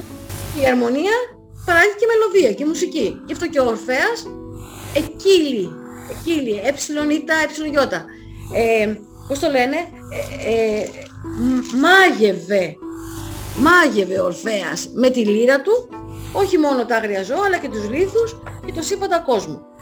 Η αρχαία ελληνική, η αρχαία ελληνική σκέψη. Η αρχαία ελληνική φιλοσοφία. Προσπαθώ, ε, υπάρχει ένα ωραίο κομμάτι από τον Παυσανία που λέει ότι ο Ορφέας εκεί η θηρία ε, μάγευε τα θηρία, τους λίθους και, και φυτά φυτά και μελώδη. Και παρήγαγε, παρήγε μελωδία. Μουσική. Θέλω να, να, σου κάνω τη σύνδεση της μουσικής ναι. με την αρμονία και την επιστήμη. Ε, είναι, λοιπόν, είναι, είναι λοιπόν σημαντικό να αντιληφθείς αυτό, ότι είσαι ένα κομμάτι θεϊκό. Μέχρι να το αντιληφθείς όμως, έχεις φόβους, έχεις αγωνίες και κάνεις και λάθη. Mm-hmm. Γι' αυτό και στην, στο αρχαίο ελληνικό σύμπαν των θεών δεν υπήρχαν μόνο οι φωτεινοί θεοί, αυτοί οι 12 που περιέγραψε ο Όμηρος, αλλά υπήρχαν και οι σκοτεινοί θεοί. Ο φόβος, ο θυμός που τους περιέγραψε πολύ ωραία και ο Ισίωδος. Υπήρχαν και οι σκοτεινοί θεοί. Που τι σου, σου λένε οι σκοτεινοί θεοί; Ότι κάτι δεν έχεις κάνει καλά στην επεξεργασία και διαφόρων πραγμάτων. Και πρέπει να το ξανασκεφτείς. Πρέπει να το ξαναδουλέψεις. Ο φόβος δηλαδή, ο θυμός, τα αρνητικά συναισθήματα υπάρχουν εκεί για να μας βοηθήσουν να επιλύσουμε σωστά διάφορα θέματα που μας απασχολούν, για να μας κινητοποιήσουν. Το πρόβλημα είναι όταν εγκλωβιζόμαστε σε αυτά τα αρνητικά συναισθήματα. Εκεί είναι το πρόβλημα. Ε, σίγουρα, κοίταξε να δεις κάτι. Όταν φτιάχνεις ένα ωραίο φαγητό, θα έχεις και σκουπίδια, θα πετάξεις και τα σκουπίδια. Τα σκουπίδια όμως αυτά είναι προϊόν μιας επεξεργασίας. Είναι τα απορρίμματα, ό,τι πια δεν ναι. χρειάζεσαι. Ο θυμός λοιπόν, ο, ο φόβος, ειδικά ο φόβος, έτσι, είναι εκείνο το κομμάτι που μας έχει ξεφύγει στην εσωτερική διεργασία. Ναι. Υπάρχει εκεί, και υπάρχει εκεί για να το επιλύσουμε. Αν εγκλωβιστούμε στο φόβο και δεν μπορούμε να επιλύσουμε τίποτα, εκεί είναι το πρόβλημα. Ναι. Ε, η επιστήμη γι' αυτό δεν είναι. Να έρθει και να σε βοηθήσει να σταθείς με δύναμη απέναντι και στο, στο φόβο. Στο φόβο του αγνός, στο φόβο των... Ναι. Και φυσικά και η φιλοσοφία, γιατί εγώ δεν τα ξεχωρίζω αυτά κάπου. Θεωρώ ότι η φιλοσοφία υπάρχει σε κάθε επιστημονική σκέψη. Η ναι. φιλοσοφική ναι. Η, φιλοσ... η φιλοσοφική σκέψη υπάρχει σε κάθε επιστημονική σκέψη. Η φιλοσοφία υπάρχει σε κάθε επιστήμη. Ναι. Δεν λοιπόν... χωρίζω εγώ δηλαδή αυτά τα δύο. Ναι, θυμόμουν ότι ο φόβος ε, ήταν ε, ένας θεός. Καταρχάς, ναι. καταρχάς έχει το Ζήνονο Κιτιεύς, αυτός που ο ιδρυτής της ιστορικής φιλοσοφίας, αυτός που αναφερθήκαμε πριν από λίγο και δείξαμε τι άμεση σύνδεση έχει η φιλοσοφία του με την ορφική θεολογία. Και εννοώ θεολογία, εννοώ φιλοσοφία και επιστήμη, έτσι μην mm ε, δεν δίνω θρησκευτικό περιεχόμενο δηλαδή. Λοιπόν, ε, ε, ο, ο Ζήνων περιέγραψε αυτός ο άνθρωπος, ο στοικός, περιέγραψε τα είδη του φόβου. Τα είδη; Τα, είδη του φόβου. Όχι απλώς το, τι είναι ο φόβος, ποια είναι τα είδη του. Α, δεν το ξέρω ακόμα Και, ακόμα και η ντροπή, η εσχήνη, το να ντρέπεσαι, είναι φόβος για την κακή γνώμη που μπορεί να έχουν άλλοι για σένα αν κάνεις κάτι. Ακόμα και ο όκνος, η τεμπελιά, είναι ναι. φόβος να αναλάβεις μια, μια δράση γιατί φοβάσαι ότι δεν θα εξελιχθεί σωστά. Ο κνηρός, λέμε τεμπέλης είναι ο κνηρός και δεν ξέρουμε ότι πίσω από αυτή την οκνηρότητα μπορεί να υπάρχει ένας φόβος. Και αγαπάω την αρχαία ελληνική σκέψη γιατί είναι επιστημονική και έρχεται ορθολογιστική και έρχεται και σου περιγράφει τα είδη του φόβου σου. Δεν μιλάει αόριστα και με ασάφειες. Ούτε μιλάει με μεταφυσικές ας πούμε ε, λάμψεις. Τι ωραία αυτά με το φόβο. Ε, μου έδωσες πάρα πολύ μεγάλη... Το μεταφυσικό, η αρχαία ελληνική σκέψη το κάνει φυσικό, το κάνει, το μελετά. Ναι. Και στην αρχαία ελληνική σκέψη μεταφυσικό είναι οτιδήποτε δεν έχει ερευνηθεί ακόμα. Ακόμα. Και βεβαίως αυτό που μπορεί να ερευνηθεί κάποια στιγμή μπορεί να φαντάζει τελείως μεταφυσικό. Αν το ξέραμε, στα μάτια μας να φαντάζει τελείως μεταφυσικό. Αλλά είναι εντός της φύσεως αυτού του κόσμου. Μάλιστα. Για φαντάστε. Αυτό με το φόβο μου αρέσει πάρα πολύ και θα ήθελα ας πούμε να μάθαινα και τα άλλα είδη του φόβου. Εκτός από την εσχήνη όπως είπες και, το, και την οκνηρότητα. Ε, δεν τα είχα συνδε... Ειλικρινά δεν είχα συνδέσει, ειδικά την, οκνη... την οκνηρότητα, δεν την είχα συνδέσει ποτέ με κάποιο φόβο. Νόμιζα ότι, ήταν, είναι, ότι, ότι είναι ένα ελάττωμα το οποίο, εντάξει, λίγο πολύ το έχουμε όλοι. Λίγο πολύ το έχουμε όλοι. Να γυρίσουμε στον Ορφέα. Ναι, ναι, ναι, ναι, ναι, ναι, εντάξει, εντάξει. Ωραία. Ε, και πες μας λοιπόν ο Ορφέας που πάντα παρε... ε, νομίζω ότι και σε αγκία και σε διάφορα ε, απεικονίσεις τέλος πάντων τον, τον απεικονίζουν να παίζει λύρα και να κάθονται επιθύνια στα πόδια του ε, λιοντάρια. Αυτό που είπαμε προηγουμένως, ότι ναι, ναι. η δύναμη της αρμονίας και της, και, και της τάξης έχει την ικανότητα να καθυποτάξει το άναρχο, το άγριο, το θηριώδες. Mm-hmm. Νομίζω ότι μέσα από αυτό το συμβολισμό του Ορφέα είναι, ε, είναι σαφές, δίνεται με σαφήνεια το μήνυμα αυτό. Mm-hmm. Και επίσης μου αρέσει ο Ορφέας ε, όπως περιγράφει την έννοια του, του έρωτα. Α, ωραία, για ε, Γιατί λέει, εξαιτίας του έρωτα τα πάντα ενώθηκαν με αρμονικό τρόπο. Ναι. Διαγάρ τούτον τον έρωτα τα πάντα ήρμοστα λύλης. Το θυμάμαι απ' έξω. Αυτά τα πάντα ήρμοστα, είναι αρμονικά δεμένα. Έτσι ως, ως ενέρωτημένοι για να μένουν σε κατάσταση έρωτος τα στοιχεία του κόσμου τα θέοντα. Τα στοιχεία του κόσμου τα οποία τρέχουν. Θέο, έτσι κινούμε. Δηλαδή τα ουράνια σώματα και οι πλανήτες. Και σου λέει ότι ο αέρος είναι οι ελεκτικές δυνάμεις. Είναι αυτές οι ελεκτικές δυνάμεις του σύμπαντος, οι οποίες εξασφαλίζουν την ελευθερία.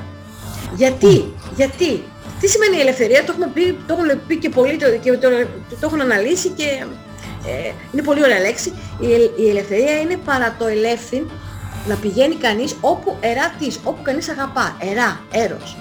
Mm-hmm. Πηγαίνω όμως όπου αγαπώ, όχι άναρχα και εις βάρος των άλλων, αλλά με κάποια τάξη. Ο έρος είναι οι ηλεκτρικές εκείνες δυνάμεις που ας πούμε εμποδίζουν ε, ε, την ε, διασάλευση της κίνησης ενός άλλου πλανήτη. Ενός άλλου πλανήτη.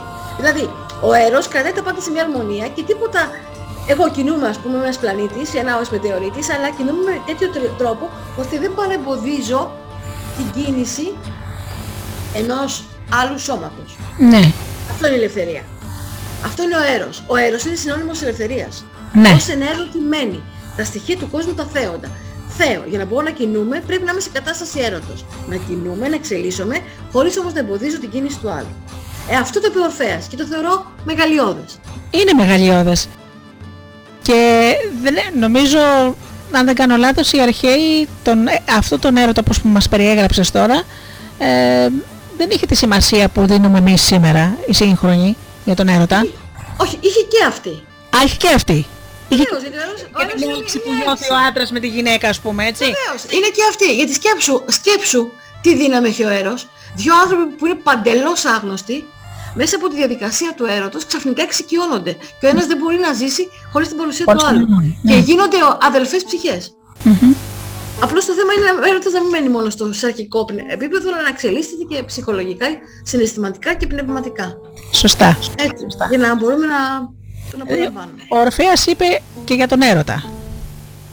Μίλησε για τον έρωτα ως κοσμογονική δύναμη. Κοσμογονική δύναμη, ναι. Ως, ως δύναμη που δημιουργεί το σύμπαντα κόσμο και φυσικά αυτό δεν αφορά μόνο τις ουράνιες ελεκτικές δυνάμεις αλλά αφορά το κάθε τι. Τα πάντα βρίσκονται σε προβολή. Ο μικρόκοσμος και ο μακρόκοσμος και το αντίστροφο. Ναι. Ό,τι συμβαίνει στο μακρόκοσμο συμβαίνει και στο μικρόκοσμο και προφανώς και σε όλα τα ενδιάμεσα ναι. στάδια. Ε, σε, ένα από αυτά, σε ένα από αυτά είμαστε κι εμείς. Είχε πει και κάτι, και κάτι άλλο, εκτός από τον έρωτα θέλω να πω, γιατί μας έχεις πει ωραία πράγματα. Ε, πολλά έχει πει, αλλά εντάξει. Ε, και εμείς προσπαθούμε τώρα να, να πάρουμε κανένα δύο πράγματα ακόμα, γιατί ε, θα δώσουμε, αυτή η εκπομπή θα δώσει τροφή για σκέψη σε πολλούς ανθρώπους.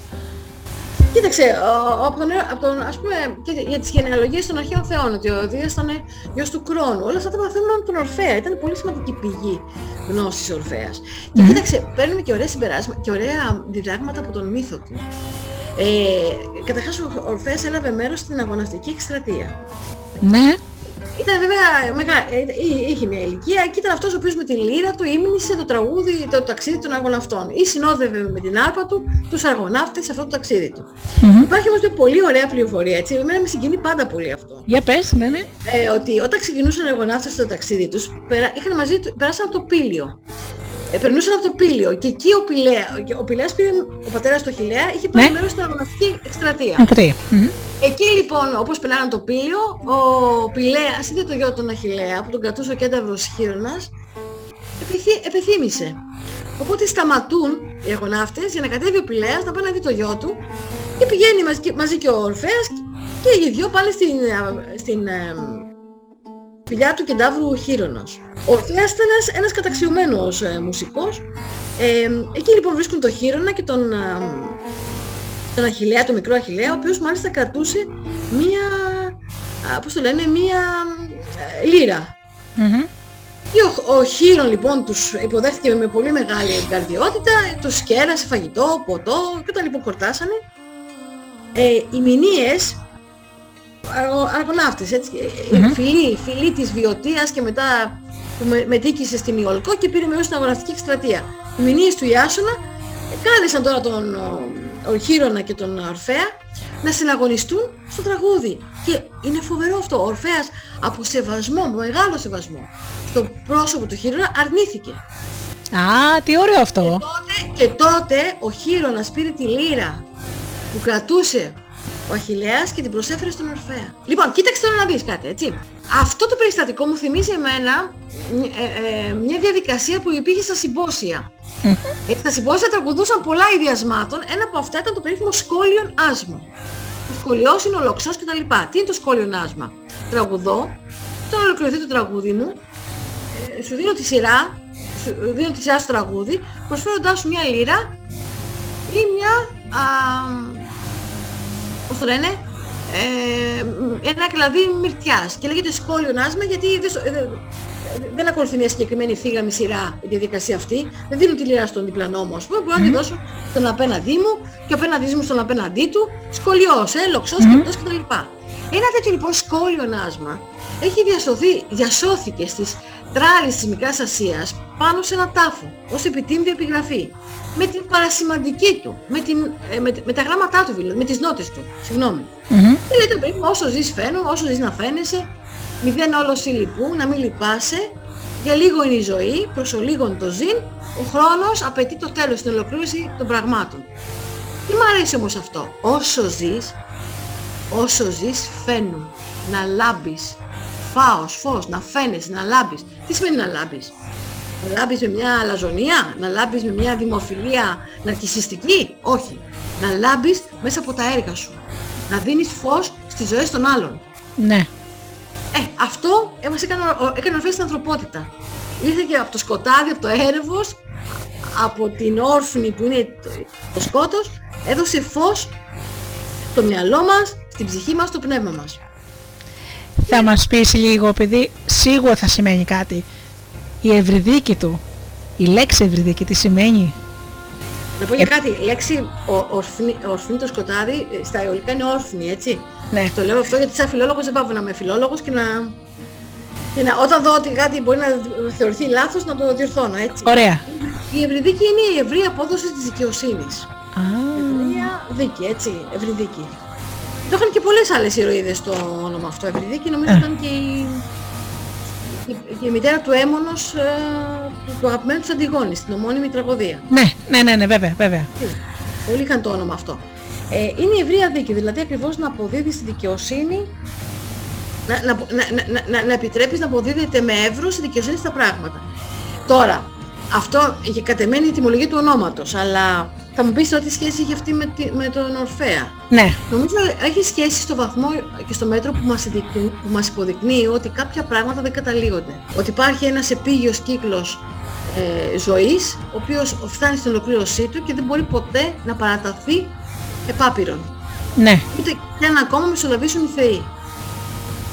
Ε, και, και το νόημα μέσα από τον ύμνο του Ορφέα και της Ευρυδίκης, πέρα από το ότι σαφώς υπάρχει μια αγάπη που περιγράφεται πάρα πολύ όμορφη, έτσι, με μια ε, ε, μορφή θυσίας, έτσι, γιατί το να κατέβει ο, ο, ο Ορφέας στον κάτω κόσμο δεν είναι και εύκολο πράγμα, η κατάβαση mm-hmm. αυτή, έτσι, δεν είναι εύκολο πράγμα.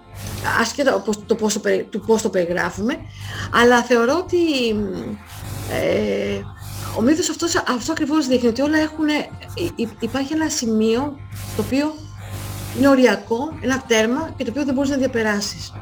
Και πρέπει τα πάντα να λειτουργούν με μια τάξη και τελικά δεν έχει σημασία πόσο θα ζήσεις, αλλά πώς θα ζήσεις. Και τι έγινε αν η Ευρυδίκη δεν ε, σώθηκε τελικά. Βίωσε την αγάπη και τον έρωτα του αγαπημένου, αγαπημένου της. Τι όμορφο. Που κατέβηκε στο κάτω κόσμο και την έσωσε. Αυτό είναι το πιο σημαντικό. Τι όμορφο. Τι όμορφο. Αυτό που εισπράττεις, αυτό που ζεις και βιώνεις, η δικαίωση που νιώθεις, αυτό που συνειδητοποιείς, αυτό είναι η ζωή. Τι όμορφο. Και όχι ο χρόνος. Που θα ζήσεις, τα χρόνια που θα ζήσεις, ναι. Για και Να έχει δηλαδή νόημα η ζωή σου, να έχει... Και, και μια μορφή, μια, μια δικαίωση. Η Ευρυδίκη για μένα προσωπικά σαν γυναίκα έτσι όπως το βλέπω, βλέποντας τον αγαπημένο της να κατεβαίνει στα σκοτάδια του, του θανάτου και να θέλει να την αναστήσει και να τη φέρει στο φως και μόνο αυτό ε, ε, σαν γυναίκα ερωτευμένη τη δικαιώνει. Πολύ όμορφο. Πάρα πολύ όμορφο. Τι ωραία, δηλαδή η συζήτηση είναι τόσο ε, ε, ενδιαφέρουσα για τον Ορφέα. Μας είπες πράγματα που σαφώς δεν ξέραμε οι περισσότεροι. Έτσι. Ναι. Να σου πω την αλήθεια, για τον Ορφέα πολύ δεν ξέρουμε. Ούτε εγώ ξέρω. Δηλαδή πάμε, πάμε ψαχουλεύοντας τη γνώση. Ναι.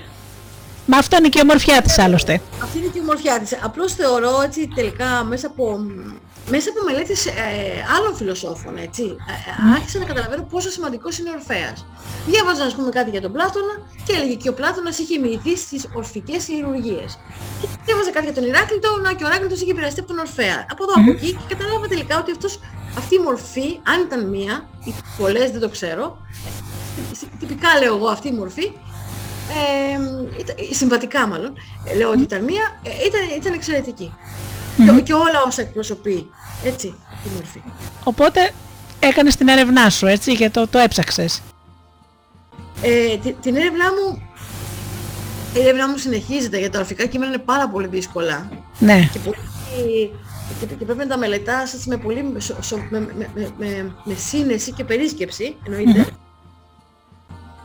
όχι, σύνεση και περίσκεψη. Περίπου συνώνυμες οι λέξεις, με, με περίσκεψη και σεβασμό αλλά νομίζω ότι είναι κάτι που όλοι πρέπει να το προσπαθούμε, ανεξαρτήτως ε, μορφώσεως, ας πούμε, ακαδημαϊκής, ε, γιατί τα κείμενα αυτά, διαβάζοντάς τα σιγά σιγά και προσεγγίζοντάς τα, τα κατακτούμε, τα κατανοούμε σε ένα πολύ σημαντικό βαθμό και μόνο ωραία δώρα έχουν να μας...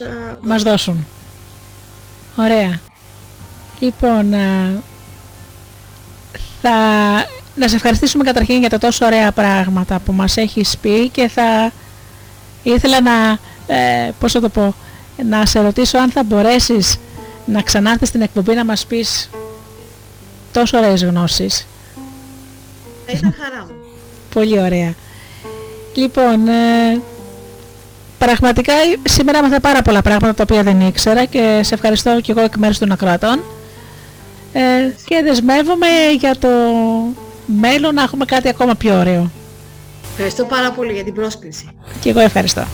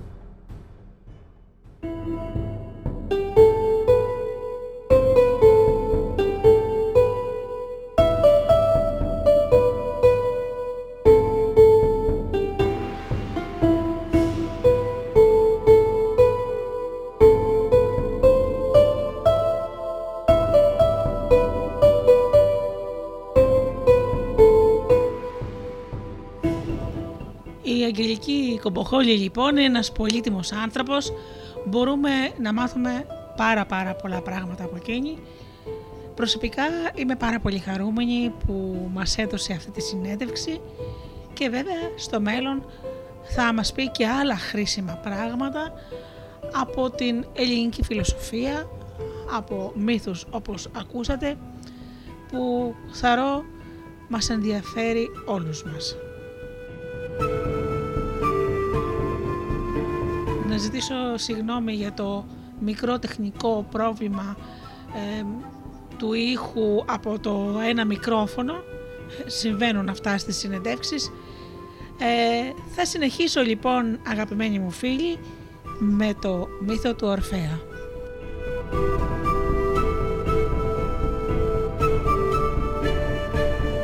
Ορφέας και Βρυδίκη Χωρίς τον Ορφέα, τον θαυμάσιο τραγουδιστή και ερμηνευτή της χώρας, δεν θα μπορούσαμε να φανταστούμε την Αργό.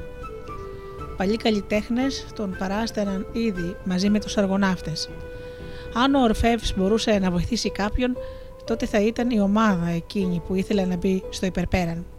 Ο Ορφεύς έγινε φημισμένος από το γεγονός πως μπορούσε να κάνει το επικίνδυνο ταξίδι στον κάτω κόσμο και μόνο για τον εαυτό του.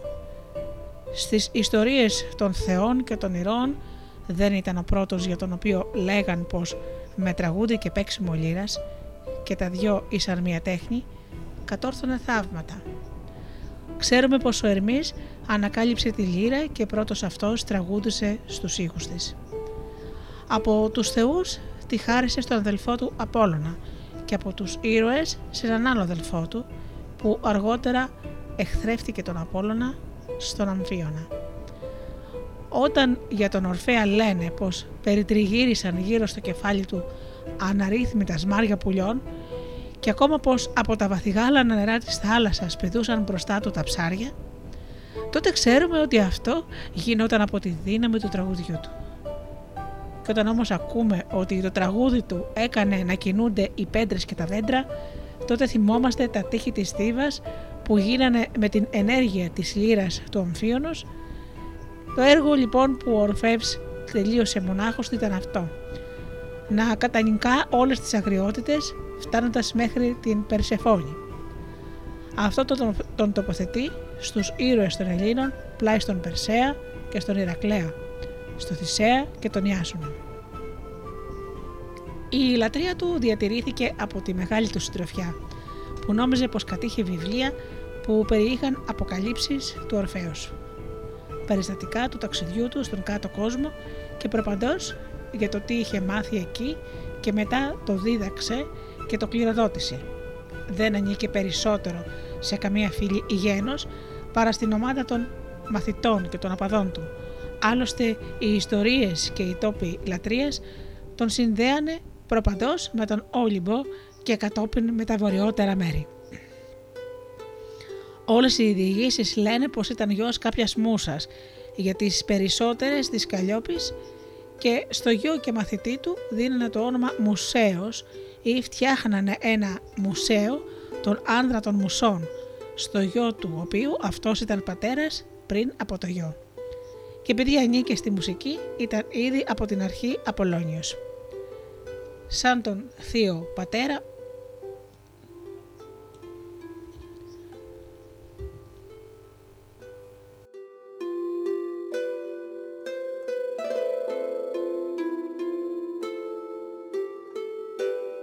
σαν θείο πατέρα του, θεωρούσαν τον Απόλλωνα.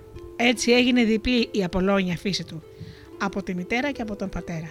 Εκείνοι που θέλανε να ξέρουν πιο πολλά για την καταγωγή και τη γέννησή του, ονομάζανε το πατέρα του Ιαγρο. Επίσης λέγαν κάποιο ποτάμι στα βόρεια της, του Ολύμπου.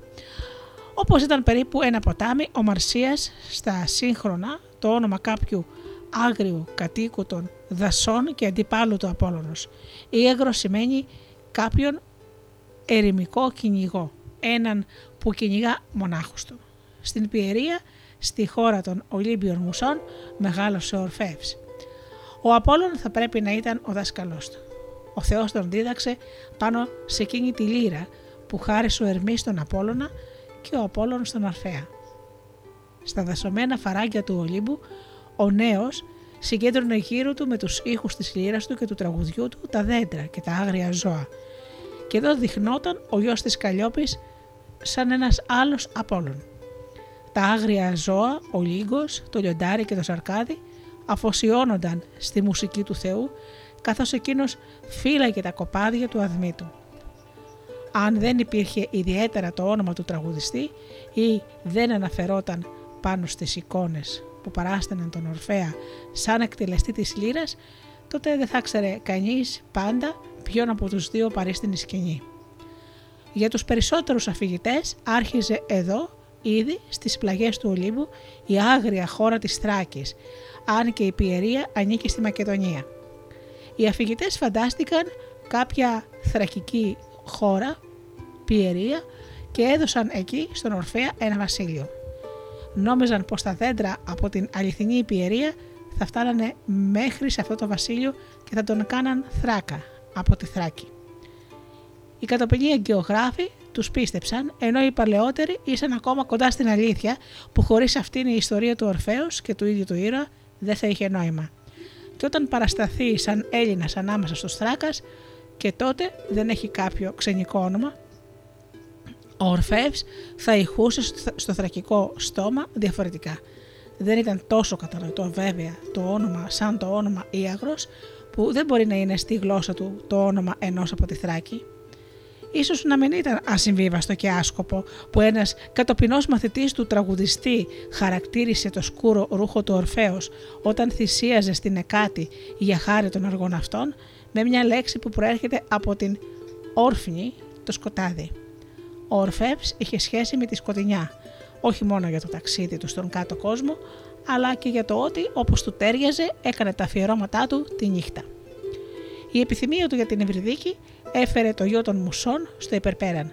Εκεί ξεχώριζε από τον Θησέα και τον Ιάσονα, για να μην πούμε και από τον Περσέα και τον Ηρακλέα που ταξιδέψανε κάτω εκεί όχι από έρωτα για ένα θηλυκό που μπορεί να ήταν θνητό ή θείο. Ο Ορφεύς όμως συμμερίστηκε και την τύχη του Θησέως όταν η Ευρυδίκη όπως και η Ριάδνη δεν μπόρεσε να ακολουθήσει τον αγαπημένο μέχρι την πατρίδα του. Για την Ευρυδίκη λέγαν πως υπήρξε γυναίκα του τραγουδιστή. Ο Ορφεύς είχε βέβαια ένα θείο τεραστή όπως είχε και ο Θησεύς, ένα πρόσωπο του Διόνυσου. Σε αυτόν τον αντεραστή χρωστάει η Ευρυδίκη τον τόσο πρώιμο σύνδεσμό της με το βασίλειο των νεκρών. Σύμφωνα με τα δυο της ονόματα, γιατί αυτή τη φεμισμένη ιστορία της ηρωίδας μας παραδόθηκαν δύο ονόματα, όπως για την Αριάδνη που λεγόταν επίσης και Αριδέλα, θα μπορούσε να ήταν κυρίαρχος του υπερπέραν. Το όνομά της σημαίνει εκείνη που τραβάει μακριά. Αυτό το όνομα αναλογούσε αρχικά στη βασίλισσα του κάτω κόσμου, όπως αργότερα ανάμεσα στους θνητούς το έπαιρναν το, για, όνομα, του, για όνομά τους πολλές ευγενείς γυναίκες. Για το άλλο όνομά της δεν ξέρουμε πια κάτι σίγουρο, αν αυτή ηχούσε αγριόπη ή αγριοπρόσωπη όπως λεγόταν ή θαμηρής η μάνα του τραγουδιστή. Για το όνομα Αργιόπη ή Λευκοπρόσωπη συνηγορεί το γεγονός ότι οι κατοπινοί μαθητές του Ορφαίου που θεωρούσαν τον Μουσαίο σαν γιο του δασκάλου τους, του δίνανε για μάνα τη θεά Σελήνη. Η αγαπημένη γυναίκα του Ορφέως, για τους αφηγητές βέβαια, ήταν όμοια με το φεγγάρι. Όταν την ξέρανε σαν θύμα και όχι σαν βασίλισσα του κάτω κόσμου.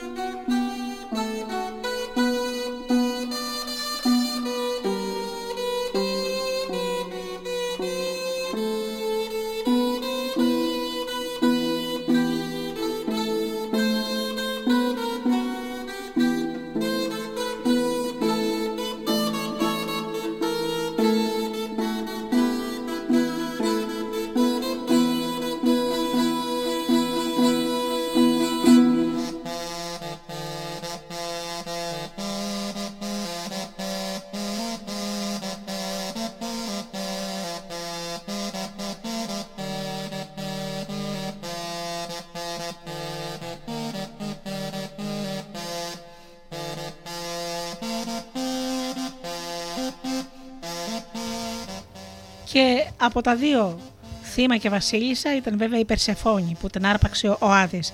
Στο σπίτι του Άδη, του άντρα της Περσεφόνης, κατέβηκε ο Ορφέας βασανισμένος από τον έρωτά του για την Ευρυδίκη.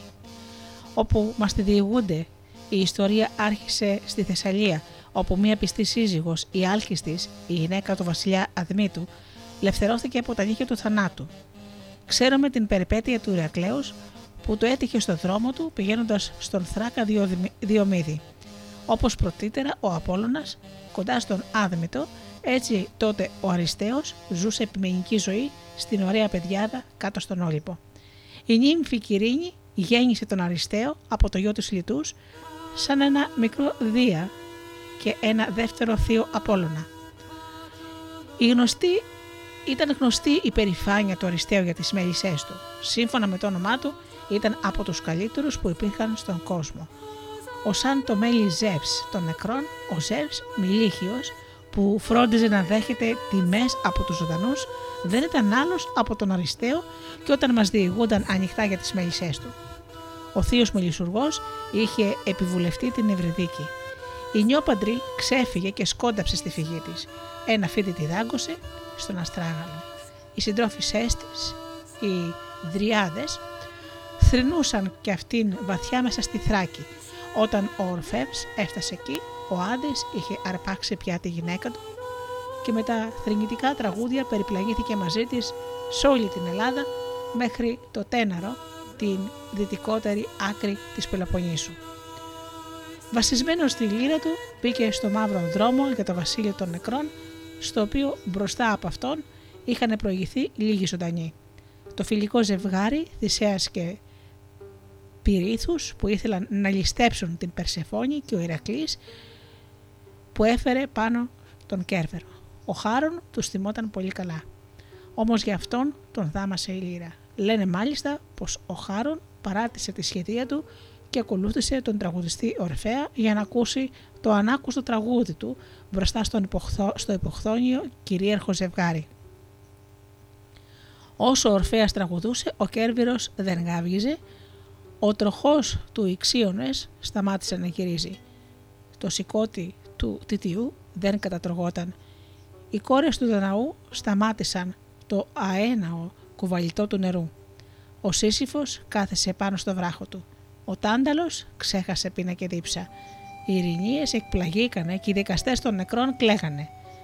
Ξέσπασε σε κλάμα επίσης το απέραντο πλήθος των ψυχών που συγκεντρώθηκε γύρω στον Ορφέα. Μονάχα η Ευρυδίκη δεν ήταν εκεί. Βρισκόταν ακόμα στις νεοφτασμένες σκιές και περπατούσε σιγά με το δαγκωμένο αστράγαλο. Η ζωγραφική ενός δασκάλου από τη Μεγάλη Ελλάδα, όπου τα αγγεία στους τάφους παραστάνουν συχνά την εικόνα του κάτω κόσμου, μας την παρουσιάζει σαν να καθοδηγείται από την αγάπη στη μορφή ενός υπτάμενου έρωτος. Βλέπει κανείς επίσης την Περσεφόνη που μαλακωμένη από το τραγούδι μιλάει στην Ευρυδίκη με συμπαθητική κίνηση. Ο τραγουδιστής βρίσκεται μεταξύ των δυο. Πιάνει το χέρι της αγαπημένης και δεν κοιτάζει κάποιον σε καμία από αυτές τις εικόνες.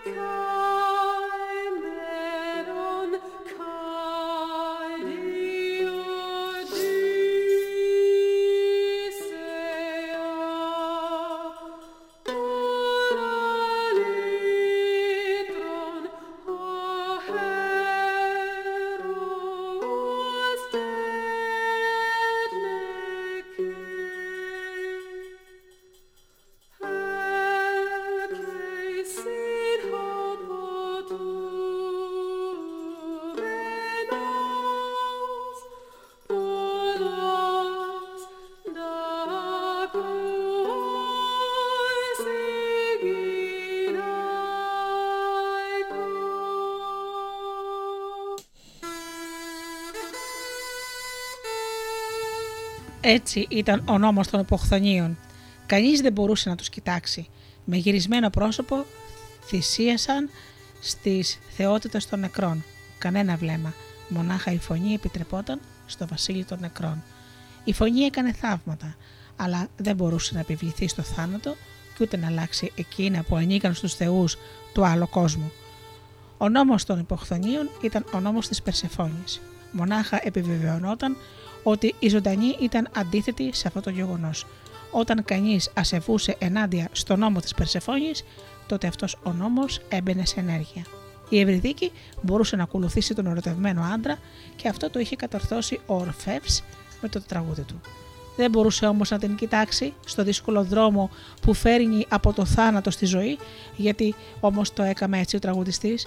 Ποιος ήταν η αιτία πέρα από το μεγάλο τον οριστικό χωρισμό μεταξύ του ζωντανού από τον νεκρό; Ήταν ανοησία, ήθελε να τη φιλήσει; Ή μονάχα να βεβαιωθεί πως τον ακολουθεί; Βλέπουμε τη σκηνή σε ένα ανάγλυφο σπουδαίας αττική τέχνης. Εδώ δεν είναι πια δύο, αλλά τρεις. Ο Ορφαία γύρισε και την κοίταξε. Το χέρι της Ευρυδίκης ακουμπά απαλά στους ώμους του με αποχαιρετιστήρια αγάπη. Το δεξί της χέρι το κρατά ήδη ο ψυχοπομπός Ερμής. Όπως ακούσαμε για την εξαφάνιση του δίποτα στα κύματα του κάτω κόσμου από τις βροντές του Δία, έτσι θα πρέπει και τότε η Ευρυδίκη, καθώς ανακλήθηκε στο βασίλειο των νεκρών, να ακούστηκε τρεις φορές μια βροντερή φωνή, η φωνή του ατελείου του πεπρωμένου. Μάτε προσπαθούσε ο Ορφέας να τρέξει πίσω στην εξαφανιζόμενη και να, να επιστρέψει έτσι στον κάτω κόσμο. Ο Χάρον δεν πέρασε αντίπερα. Πολύ έξυπνα στην αρχαιότητα τον παρομοιάσανε με τον Διόνυσο. Ο Θεός έχει φέρει από τον Άδη πάνω τη μάνα του τη Σεμέλη. Ό,τι εκείνος μπόρεσε δεν τον μπόρεσε ο Ορφέας. Αλλά η σκιά που από εδώ και πέρα έπεσε πάνω στην Απολώνια ουσία του ήταν διονυσιακή. Στον ένα θεό, τον Απόλλωνα, ανήκει ο Ορφέας, όχι λιγότερο από ό,τι στον άλλο, τον Διόνυσο, δεν έγινε αντίπαλος ούτε θύμα του Διόνυσου, αλλά αντίπαλος και θύμα εκείνης της άγριας συμπεριφοράς των γυναικών της Θράκης, στην οποία μπορούσε να μεταβληθεί η λατρεία του Θεού του Κρασιού. Εφτά μήνες θα πρέπει να έμενε κάτω από ένα γερό βράχο στην εκβολή του Μακεδονικού ποταμού Στριμώνα σε μια σπηλιά. Μετά, όπως άλλοι μας λένε, 7 ολόκληρες ημέρες, χωρίς ούτε μία μπουκιά, μπόρεσε να κρατηθεί στο ποτάμι του κάτω κόσμου. Προφυλαγόταν από τις γυναίκες. Δεν ήθελε να κάνει πια κανέναν άλλο γάμο. Από τότε βλέπουμε κοντά του τους κατοίκους των δασών. Άντρες από τη Θράκη, όπως δείχνουν παραστάσεις βάζων ή σάτυρους νεαρούς και αγόρια όπως καθαρά έδειχνε ένα κατοπινό ανάγλυφο. Δεν ήταν παρά οι πάρα πολύ μικροί νέοι, δεν είχαν ακόμα στην ηλικία της υψηλής μίσεως, αλλά οι νεαροί. Ο Ορφέας τους δίδαξε την εγκράτεια από την απόλαυση του κρέατος, στην ορφική ζωή, τους τραγουδούσε για την αρχή των πραγμάτων και των θεών και τους οδήγησε να πάρουν μερικές μοιήσεις που τους είχε πάρει μαζί του από την επίσκεψή του στη βασίλισσα του κάτω κόσμου. Διηγούταν αργότερα πως ο, Ζες, ο Ζεύς τον είχε χτυπήσει με τον κεραυνό του γιατί έμαθε στους ανθρώπους τα μυστήρια. Πραγματικά η αρχαιότερη ιστορία έλεγε ότι οι Θρακιώτισσες ήταν εκείνες που κακιώσαν στον Ορφέα επειδή για τρία χρόνια στερήθηκε τον έρωτα των γυναικών. Έτσι ο Ορφέας έκανε συντροφιά μόνο με νέους και λέγανε ότι αυτός έμαθε στους Θράκες τον έρωτα για τα αγόρια. Γι' αυτό έμοιαζε περισσότερο στον Απόλλωνα για το λόγο ότι τον συντροφεύανε μονάχα νέοι άντρες και όχι γυναίκες, όπως το γιο της Σεμέλης. Στην τραγωδία του Εσχύλου Βασάρη, έτσι λέγαν στη Θράκη της Βαχίδε, βλέπουμε τον Ορφέα να σηκώνεται τη νύχτα και να ανεβαίνει στο βουνό Παγκαίων για να λατρέψει τον Απόλλωνα στην Ανατολή του ηλίου.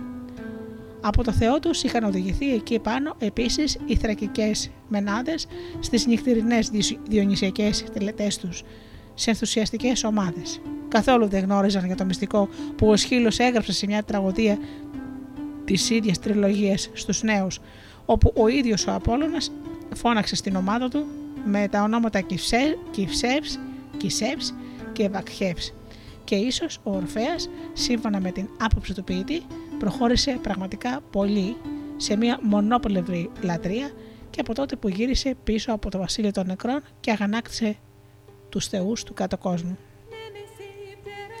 Στους θεούς αυτούς κυριαρχούσε ο Διόνυσος, σαν Άδης και υποχθόνιος Ζεύς. Ο τραγουδιστής στην περιπλάνησή του στο όρος Παγκαίων μπήκε στις μυστικές τελετές των θρακικών βακχίδων και τον αναγνώρισαν βέβαια, δεν ήταν φάντασμα όπως έγινε με τις τυβαίες που πήρανε τον Πενθέα για λιοντάρι και τον κατασπαράξανε, το γιο της Μούσας. Ένας αφηγητής ήξερε για κάποιον μεγάλο οίκο στη μακεδονική πόλη Λίβυθρα, χτισμένον εκεί για μοιήσεις, ίδιον με εκείνον που βρέθηκε στις ανασκαφές της Αμαθράκης. Ορισμένες μέρες ερχόταν εκεί στον Ορφέα οι άντρες των Θρακών και των Μακεδόνων. Φρόντιζαν να αφήνουν τα όπλα τους μπροστά στις πύλες. Οι οργισμένες γυναίκες άρπαξαν τα όπλα, σκότωσαν τους άντρες που έπεσαν στα χέρια τους και πέταξαν το κομματιασμένο σώμα του ιερέα Ορφέα στη θάλασσα. Σύμφωνα με αυτή τη διοίκηση, το κεφάλι του τραγουδιστή έπλεψε στις εκβολές του ποταμού Μέλιτος πέρα στη Σμύρνη, όπου αργότερα ο Όμηρος, ο ποιητής του Τροϊκού Πολέμου, έπρεπε να γεννηθεί σαν γιος του Θεού Ποταμού. Εκεί διατήρησαν το κεφάλι και έφτιαξαν ένα ηρώο του Ορφέως. Αυτό αργότερα έγινε ιερό που δεν επιτρεπόταν να μπουν μέσα γυναίκες. Σύμφωνα με μια άλλη διοίκηση, ο Ορφαία περιπλανήθηκε σε όλη τη Θράκη, όπως αργότερα στην Ελλάδα. Οι ορφικοί ιερείς και οι άντρες σχετίστηκαν μαζί του. Στην αρχή οι γυναίκες δεν τολμούσαν να το, επιτεθούν, να, να το επιτεθούν, μετά όμως πήραν θάρρος από το κρασί και από τότε οι Θράκες πάνε στη μάχη μεθυσμένοι. Αγκιογραφίες μας δείχνουν πως οι μεθυσμένες θρακιώτησε ρίχτηκαν πάνω στον ήπιο τραγουδιστή με κοντάρια και μεγάλες πέτρες, με οτιδήποτε είχαν στο χέρι. Εκείνος είχε μόνο τη λύρα του, με την οποία σοριάστηκε στη γη και μάτια υπερασπιστήκε τον εαυτό του. Τα κομμάτια του σώματός του σκορπίστηκαν παντού. Οι μουσες έπρεπε να τα μαζέψουν και να θάψουν τον αγαπημένο τους στη Λίβυθρα. Η λύρα του, που μετά τον Απόλλωνα και τον Ορφέα, δεν βρήκε άξια χέρια, τοποθετήθηκε από τον Δία σαν λύρα ανάμεσα στους αστερισμούς. Για το κεφάλι και τη λύρα υπήρχε μια ιδιαίτερη ιστορία. Οι φόνησες πρέπει να κόψαν το κεφάλι του Ορφέα, να το κάραβωσαν πάνω στη λύρα και το πέταξαν στη θάλασσα ή μάλλον στον Εύρο, όπου τραγουδώντας κολυμπούσε και συνέχισε να παίζει λύρα. Το ρεύμα έφερε το κεφάλι που τραγουδούσε στη θάλασσα και τα θαλάσσια ρεύματα στη Λέσβο, που από τότε έγινε το νησί με τα περισσότερα τραγούδια και τους γλυκούς τόνους της λύρας. Θάψανε το κεφάλι εκεί στο Βακχείο, στο ιερό του Διόνυσου και φύλαγαν τη λύρα στο ναό του Απόλλωνα. Έτσι τέριαζε και έτσι τα αποκρινόταν στην διονυσιακή τύχη και στην Απολώνια φύση του Ορφέα. Πολύ αργότερα μιλούσαν επίσης για το χρησμό του στη Λέσβο και ωραίες αγκιογραφίες και λιθογραφίες δείχνουν πως οι νέοι παίρνανε αποκαλύψεις από το κεφάλι του τραγουδιστή μέχρι που ο ίδιος ο Απόλλωνας του χάρεσε τη σιωπή. Όπου πάντα ο Ορφέας κοιτόταν θαμένος, εκεί τραγουδούσαν τα ειδόνια που φόλιαζαν στον τάφο του γλυκύτερα και δυνατότερα από ό,τι συνήθως τραγουδάνε. Στη Μακεδονία υπήρχαν δύο τάφοι του Ορφέα στους πρόποδες του Όλυμπου. Ο ένας στην Λίβυθρα και ο άλλος κοντά στο Δίον, στην πόλη του Διός όπου θα πρέπει να μεταφέρθηκαν τα οστά του και από τότε που ο άλλος τάφος άνοιξε με το πέσιμο των κοιώνων. Κύονες και ιδρύες έπεσαν από απροσεξία ενός μεγάλου πλήθους που έτρεχε για να ακούσει με τα ίδια του τα αυτιά το θαύμα. Στον τάφο το μεσημέρι είχε αποκοιμηθεί ένας βοσκός που τραγουδούσε στο όνειρο, γλυκά και δυνατά. Τα λόγια και τα τραγούδια του Ορφέα σαν να ήταν η αθάνατη φωνή εκείνου που ακουγόταν από το βασίλειο των νεκρών.